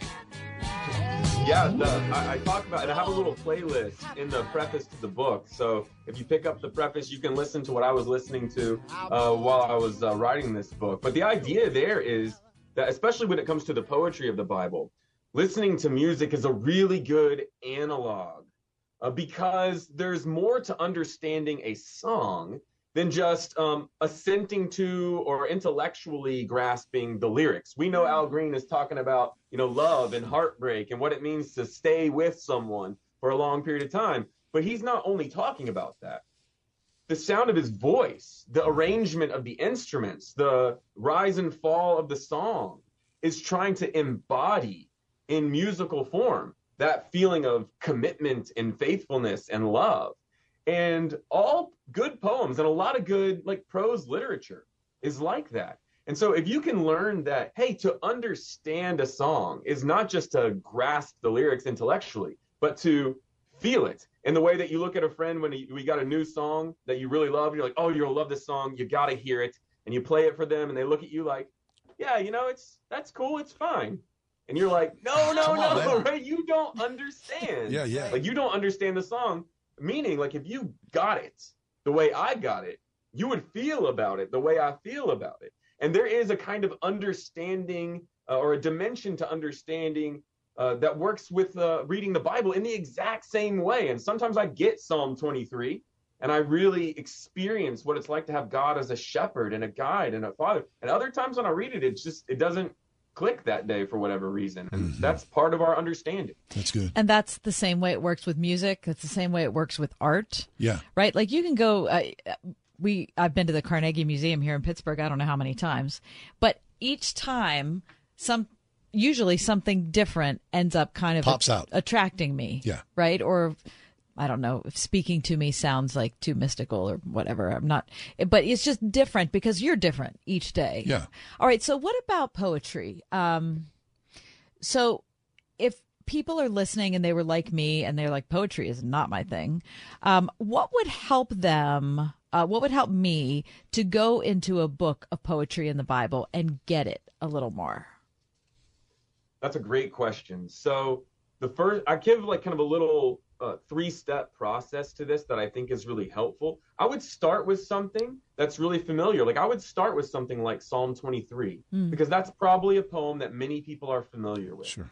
And one of the things I encourage people to do is to sit down with a few verses and just kind of you can write them out or just try to re-say them in your own words just to kind of get a general sense of what the poem is about. And then once you've done that, you'll notice that in a poem usually there is some type of central emotion. And when you read Psalm 23, you begin to see that the central emotion of that poem has something to do with like comfort or assurance. Now, people will get nervous and they'll say, well, if you're talking about my emotions, are you just saying that the Bible means whatever it means to me or whatever I feel?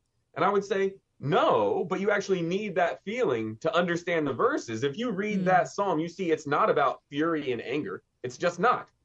Right? So you might say assurance, I might say comfort, but we're going to be in the ballpark. And once you get that general sense, you can start paying attention to how the psalmist evokes that emotion by using something like, you know, a metaphor, God as shepherd. So just get the general idea, see if you can identify a central emotion, and then start Hmm. paying attention to the words on the page. How does that emotion get evoked in you? And how is that different than a story? Or how is that different than one of Paul's letters?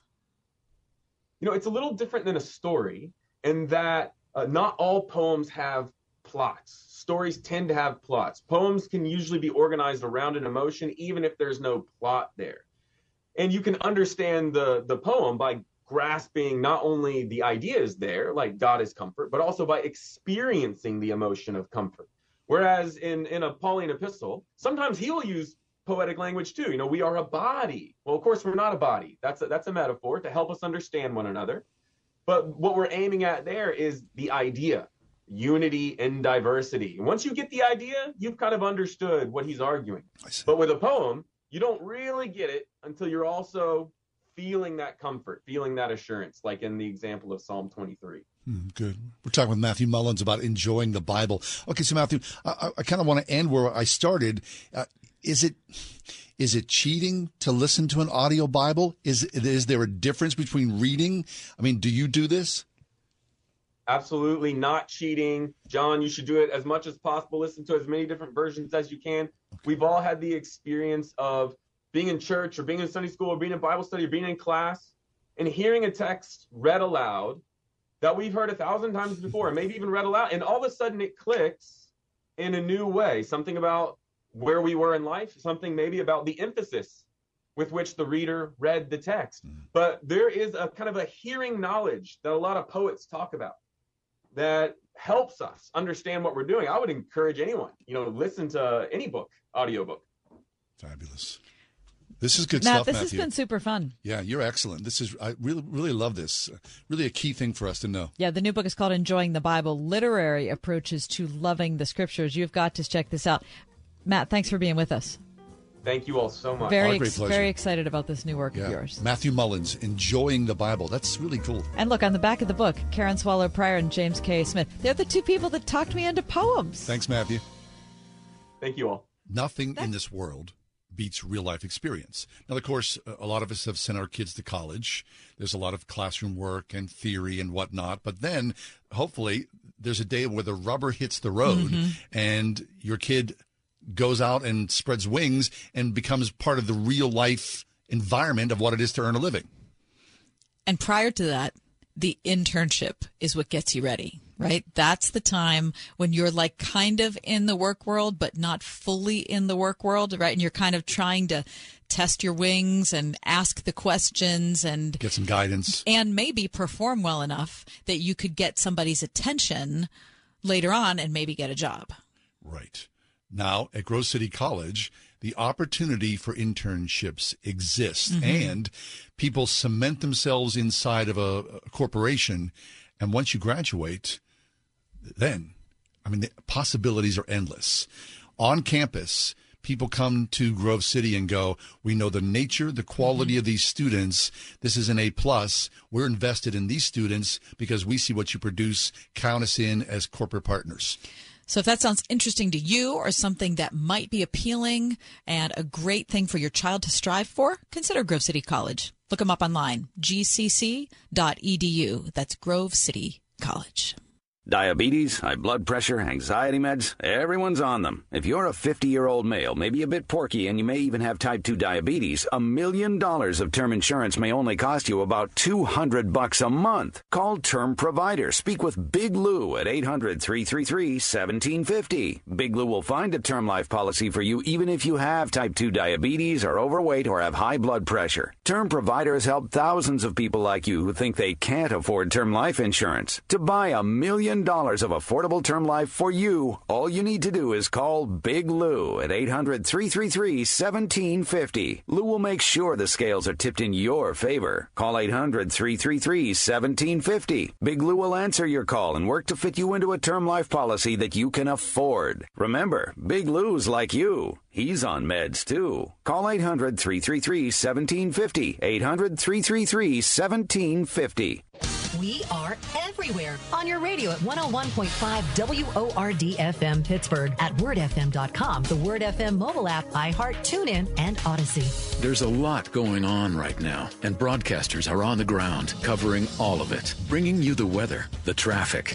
and breaking news, all while entertaining you 24 hours a day. Someone needs to tell you what's going on around the world and in our hometowns, and that someone is us. We are free radio. We are always there. We are broadcasters. Visit wearebroadcasters.com or text radio to 52886 to learn more. Furnished by NAB and this station. Clear skies expected for tonight. We'll see a nighttime low of 38. It'll be warm tomorrow with sunshine and a few clouds. Tomorrow's high 68. Tomorrow night we'll see a little rain from tropical rainstorm Nicole late. Until then, mainly clear and mild in the evening, the low 52. Friday, rain from tropical rainstorm Nicole. There can be flooding in low-lying and poor drainage areas. We'll reach a high Friday of 63. With your AccuWeather forecast, I'm Drew Shannon.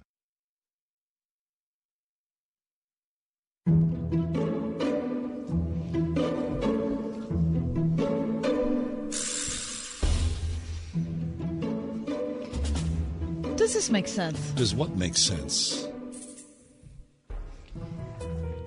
Old candy. Like Necco wafers, pixie sticks, uh, Zotz, uh, clove gum. Okay, so you mean like the candy itself old isn't time. old? No, I don't know. I don't. I don't mean it was sat on the shelf too That's long. That's what I was thinking at No. first. Like what? It's all stale. No, I just mean not what we just did at Halloween. It's not Throwback Three candy. Musketeers. It's not you Mhm. know a Kit Kat. Yeah, old candy Yeah, it's it's Bazooka. It's Taffy. makes perfect sense. It's the Fifth Avenue bar. I am big on sentimental candy. Yeah, It's Lemonheads. Mm, yeah, I love that stuff. Take me back. I mean, there are stores. Their whole inventory is based on old candy. What's I was I was there today. Oh, you were. I was. I love that stuff. I was at the one on uh, Penn Avenue. In yeah, Strip. yeah. Did you buy anything? No, I didn't. Oh. But I thought of buying several things. Yeah, like a lemon head, Yeah, and I saw Zotz, which is a terrible candy. Necco wafers. Yeah. but you still see Necco wafers around. You do, but do you ever see the total chocolate roll? No. Yep, I Oh, saw that very today. specific. All chocolate Necco wafers. I told you, growing up as a Catholic schoolboy, practicing for First Communion, Necco wafers was the only approved candy because we used the Necco wafer as the host. I thought I died and gone to heaven. the sisters allowed us to have candy. So old candy, old Yeah. Mm-hmm. sentimental candy, that makes perfect sense. Does it make sense to you? I couldn't believe how much sense it made to me today when I was in there. you You know why? It's so delightfully analog. Mm-hmm. Like it's so it's non-digital in every way. I love in it. how it looks, in how it tastes, in how it feel how the box feels. Everything about it is not tw- 2022. Clove gum. Everything. It's like your grandma. Tea My- berry. Yeah. Tea, tea berry cinnamon gum. Mhm. Oh, yeah, fabulous. Yeah. Okay, I'm glad you think it makes sense candy, yeah. because I also think it does make sense. All right, this is more practical. Does this make sense? Does this make sense? Shelf paper. I just found I just got shelf paper today. Do you Yeah. use shelf paper? Because some people don't use shelf paper. I'm of two minds. I found it in my basement. I put it aside. I'm not sure if I'm going to use it or not. You don't use it at all? You've never used shelf I shelf don't paper? usually use it. What do you think? I think it makes sense because you know you, your cupboards get dirty. But so you the- could clean them. well, yeah, but the shelf paper is kind of like a hedge of protection. You think it is? I think it is, yeah. Mm. And then, of course, if it's good shelf paper, all you got to do is wipe it down. Bing, bing, bing. You're good to go. Right, but can't you just wipe down your cabinet? Yeah, but but also shelf paper is colorful, right? Makes sense. Makes sense. 101.5 Word FM, WORD. Sin can trip up even the most stalwart believer. How do we strengthen ourselves against temptation? Pastor Greg Laurie addresses that question this week on A New Beginning. And he'll begin a series on happiness and how we can have it. Tune in for the encouragement this week on A New Beginning. A New Beginning with Greg Laurie, weekday mornings at 1030 on WORD. Trish heard one of our radio ads recently and gave us a yell. Ryan, she said, I keep hearing that mortgage interest rates are annoyingly up, but I'll keep it real. I'm struggling with bills, I haven't taken a vacation in years, and my back patio looks like Godzilla visited. And then I keep hearing how much home values have gone up. Would it be wrong to pull that new cash out of my home to use for this stuff? It's Ryan from United Faith Mortgage. And yes, rates are annoyingly up. And so for some, it could be wrong to do a cash out refinance.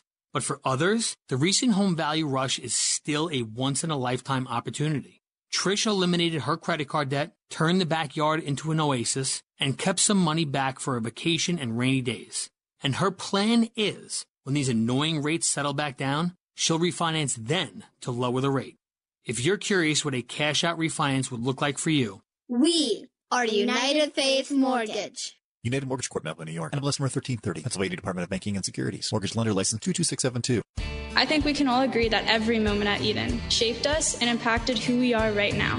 The faith modeled by teachers at Eden Christian Academy has a profound impact on students' lives. We carry with us more than the academics, but a strong, Christ centered foundation. I would just like to thank my teachers, my mentors, my family members, and my friends who have done the best they could to help me in this next phase of my life.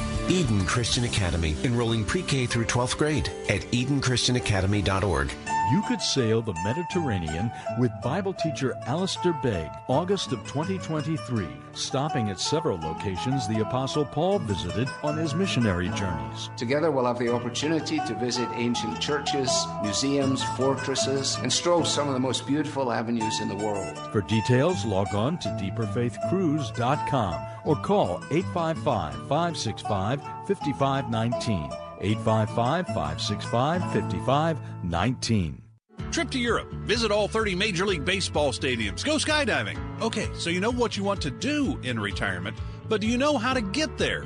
Tune into Your Retirement Blueprint with Kurt Kenotic and Ethan Lane of Accurate Solutions Group Saturdays at 10 a.m. to get answers to your retirement planning questions. Plan today so you can do the things you've always dreamt about doing in retirement. Listen every Saturday morning at 10 to Your Retirement Blueprint with Accurate Solutions Group. Investment advisory services offered through ASG Investment Management, LLC.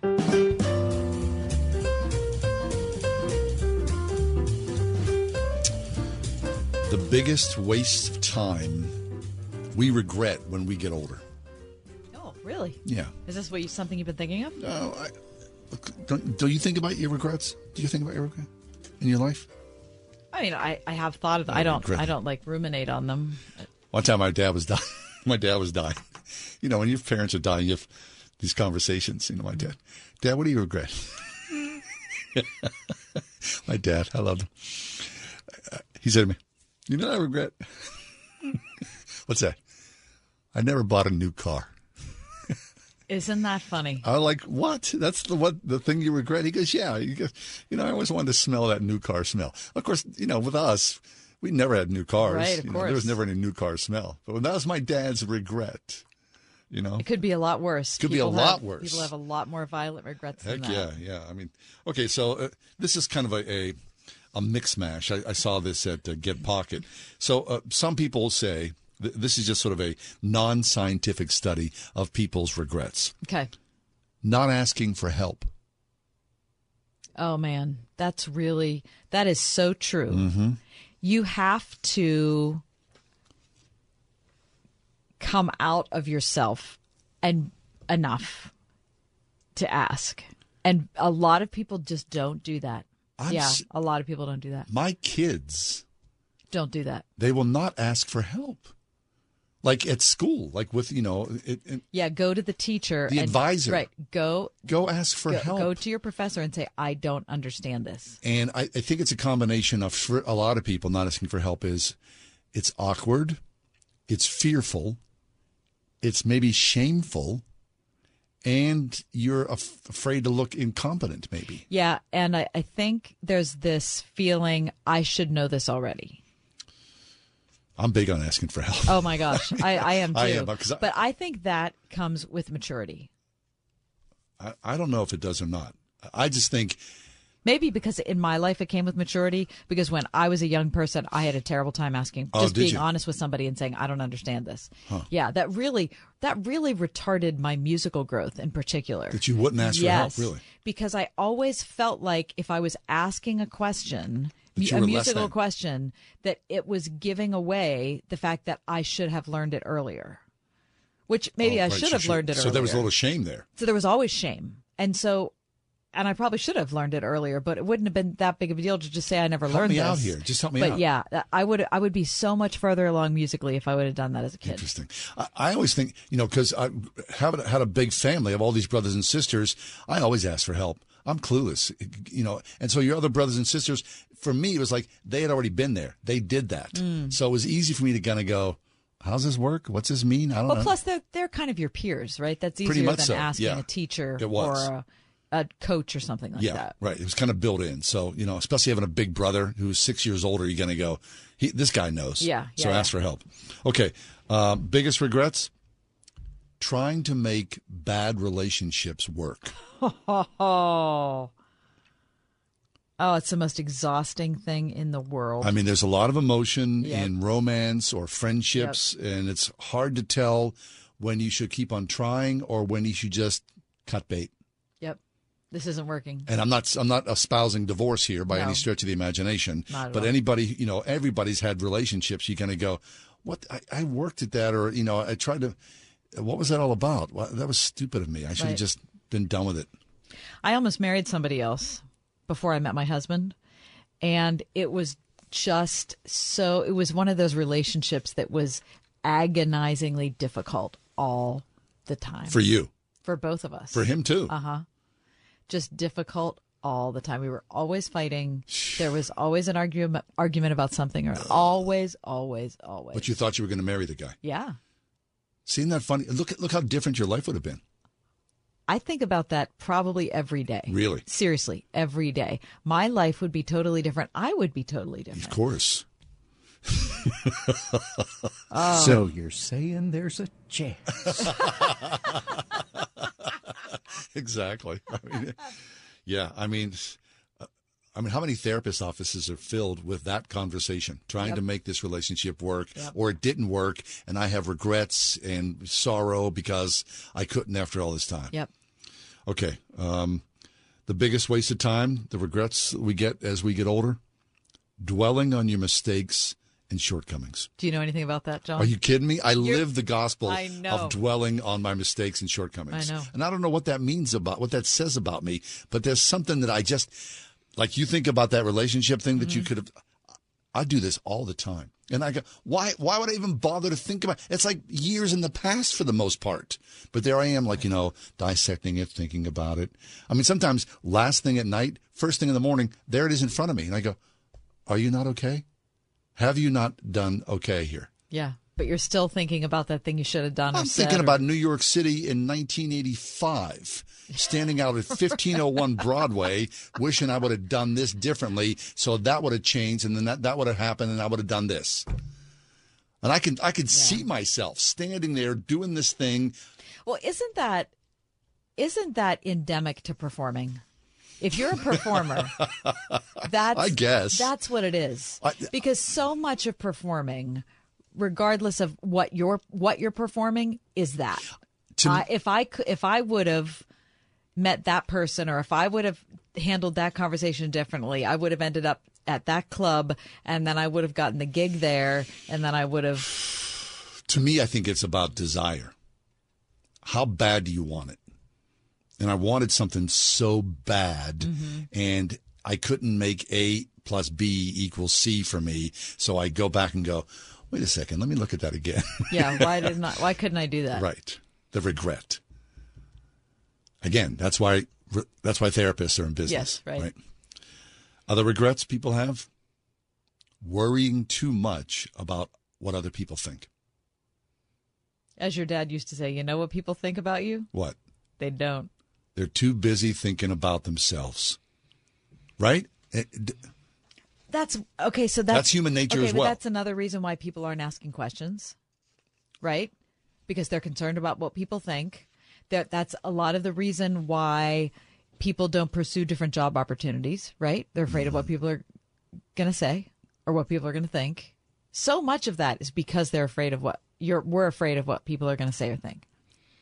I wonder, you know, some people have the opportunity of a long exit from life, right? That they see that their their illness will overtake them.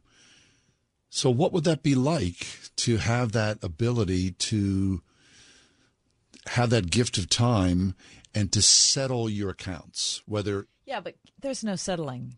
I don't think there. You don't I- think- you don't think so? um, Not completely. I don't. I don't think that there's a. I think one of the frustrations with the human condition is that God is the only settler. To me, it's not that we have no part to play, but in big ultimate questions like that, like you know, why didn't I, or what about? I, just I feel like um, a lot of that has to be left in God's hands because we're we're prisoners of time. But what about we can't go back. Well, what about like you know in AA they talk about one of the steps is to make amends. Make amends. And I don't want to do I don't do that on my deathbed. Right, right. It's a little too yeah, late. yeah. No, I, You want to make amends. Oh, You no, want- I do think that's you want important. to close the deal. You know, right. I was thinking more. Free yourself. I was thinking about your regret. thing about regretting the, Fifteen oh one Broadway. exactly the things that didn't happen or that show you didn't do. That's more what I was thinking of. That you're never going to reconcile that on your deathbed. no, no. if you have a slow exit from life, No. you know, I'm not. You're not going to be. Did fig- that agent finally call me? Did he call? Because it's a little late. Did you, did you lose my number? Is that what happened? He's on hold. Well, it's hey, Johnny. Hey, Johnny. Just thinking about you. grief. I don't know. Time is strange, and I, I hope when that time comes that there is because I, remember my dad dying, and my dad was. I, I don't know this to be certain, but I, from my perspective, I always thought he was terrified. Oh, when of it came- dying. yeah. yeah. And I don't want to be terrified. Yeah. I want to be at peace. My mom, I believe, I- 100% she was at peace. Yeah. Well, knowing, I mean, being being called, be Jesus calling. Uh, I no longer call you servants because a servant doesn't know what his master's doing. I have called you friends.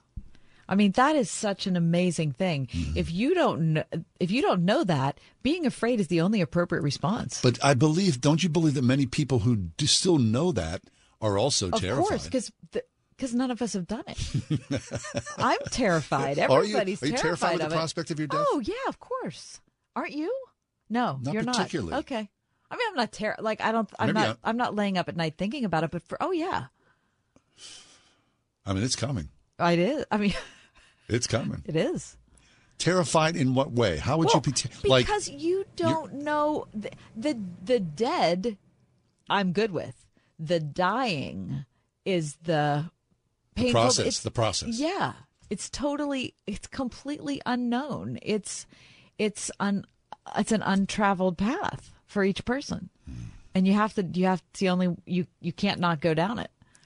If I'm there, I'll give you a thumbs up. Which, okay, which hey, Kat, it's okay. Except you're still going to be wondering what happened with the agent. Fifteen oh one Broadway. Yeah. Right. We're going to be in glory, and John's going to be like, "Yeah, but what about the agent?" Fifteen oh one. What happened there? And on that happy note, Okay, all right. I mean, you know, we were sort of like this is like one of those like 3 a.m. conversations in the college dorm room, wasn't I- it? I'm working on five hours of sleep, you guys. Well, it's Coming post-election talk. Coming. There's a lot of regrets out there for other people, aren't there? Coming up next, I saw a UFO, and so did a member of my flight crew. What? That's next. You've all helped build My Pillow into the incredible company it is today. And now Mike Lindell, inventor and CEO of My Pillow, wants to give back to my listeners. It's John Hall. Right now, My Pillow is offering exclusive offers on their bed sheets, their six-piece towel set, and even offering an extended 60-day money-back guarantee. Orders placed now through December 25th will now have an extended money-back guarantee through March 1st. The Giza bed sheets are marked down as low as $29.99. And believe me when I say you'll get a great night's sleep in these. Their six-piece towel set is made with USA cotton, comes with two bath towels, two hand towels, and two washcloths. Typically retails at $89.98, now just $39.98 with promo code WORD. There's a limited supply, so be sure to order now. Call 1-800-391-0954, use the promo code WORD, or go to mypillow.com. Click on the radio listener square, use promo code WORD. These offers will not last long, so order now with promo code WORD at mypillow.com for this radio exclusive offer on all bed sheets. Marketing your business is hard. It's so competitive, and getting new customers is as hard as keeping your existing ones. We know it because we're a local business too. So when it comes to marketing your business and getting new customers, we know how to do it. Our digital marketing firm Salem Surround is built to create customized solutions to your business, not your competitors just you. Reach out to us at salemsurround.com and we'll work with you to create those solutions that will increase your business and bring you new customers. salemsurround.com. This is John Hall with Word FM, and we're partnering with Bible League International on Stand With Them Bibles for the Persecuted Church. Paul reminded Timothy that all who desire to live a godly life in Christ Jesus will be persecuted. Persecution is suffering for the sake of Christ and his glory, and it comes in many forms all over the world. In India, it's being shunned by Hindu family members. In China, it's the loss of church buildings. In the Middle East, it could be jail or even death at the hands of extremists. Isaiah is a new Christian in Asia, praying for the nourishment that comes only from God's Word. Send him a Bible for only $5. $35 sends seven Bibles.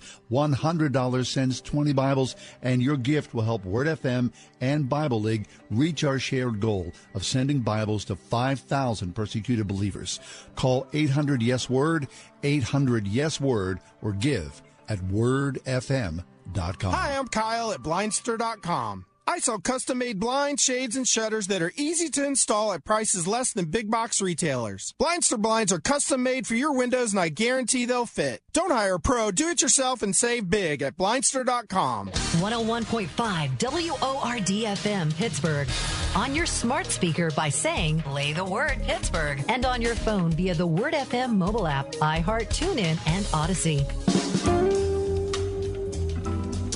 One of the great things about the print edition of the newspaper, and I think it's probably going by the wayside like most things are as far as print editions, are letters to the editors. I love to read letters. To, our friend Keith Condrich, he's a big letter Oh, to no the editor kidding, writer. Okay, so this is in today's Wall Street Journal. Uh, the headline is I saw a UFO and so did members of my flight crew. This is uh, uh, signed Ralph Lowinger from Port Orange, Florida. Okay. He says this Another pilot, another opinion on UFOs. The obvious rebuttal to Art Sabowski's A Pilot Explains UFOs for the Last Time letters from November 2nd would be so, UFOs don't exist because you and your friends have never seen one? I know they exist because I was the co pilot of a Pan American cargo flight with five crew members who clearly saw their formation. It was on a crystal clear moonless night over Nova Scotia's south coast, and we all watched and saw the same thing through different panes of cockpit glass. Their dance was from another world. It lasted five minutes and terminated with the most dazzling feat of aerodynamics we had ever seen. I have now retired to the largest fly in community in the world, in which many highly trained observers know that UFOs are real cataracts, and floaters aside. Ralph Lowinger. Now that's got to be a long time ago because he was saying Pan American. Pan American's not been an airline for a long time, right. Probably thirty years. It's an old retired pilot talking about something that he saw in the skies. Hmm? It was probably a year and a half ago that 60 Minutes devoted a segment to UFOs. And it was because um, a report had leaked, I believe, that uh, a Navy pilot and his na- and her, wait. I'm not. I, I don't remember the the genders. One of the pilots was a woman, and I think one of the navigators was a woman. But they had several pairs of pilots and navigators. Yeah. and they said the same thing. Now they did not see anything in formation like that, but what they saw was something that was able to accelerate Mm, high rates of speed. at in in a, with with no gear up No propulsion. no pro- no propulsion that they could tell, and um, go much faster in a very short span than anything that we currently have access to that he knows in America. Right, because people say, well, this could be other countries working on secret Which weapons. which is what he was talking, or maybe not working on secret weapons. Maybe it's uh, a spying situation, Mm-hmm. something developed in another country. But either way, they were saying it was definitely not any technology that we that that those pilots or navigators were aware of. I love it. I think it's fascinating. Me too. And to be honest, I, I, I'm a believer. In UFOs. Yeah. Well, and I know people like, you know, I talked to Darren Down. He go, no, God would not make you don't, you, don't, you don't know what God would do. I don't know. But he's of the belief, no, that we are alone in, in the universe. Nothing in the Bible says we are alone in the universe. Do you think there are? I don't know. The Ride Home with John and Kathy, a production of Salem Media Group.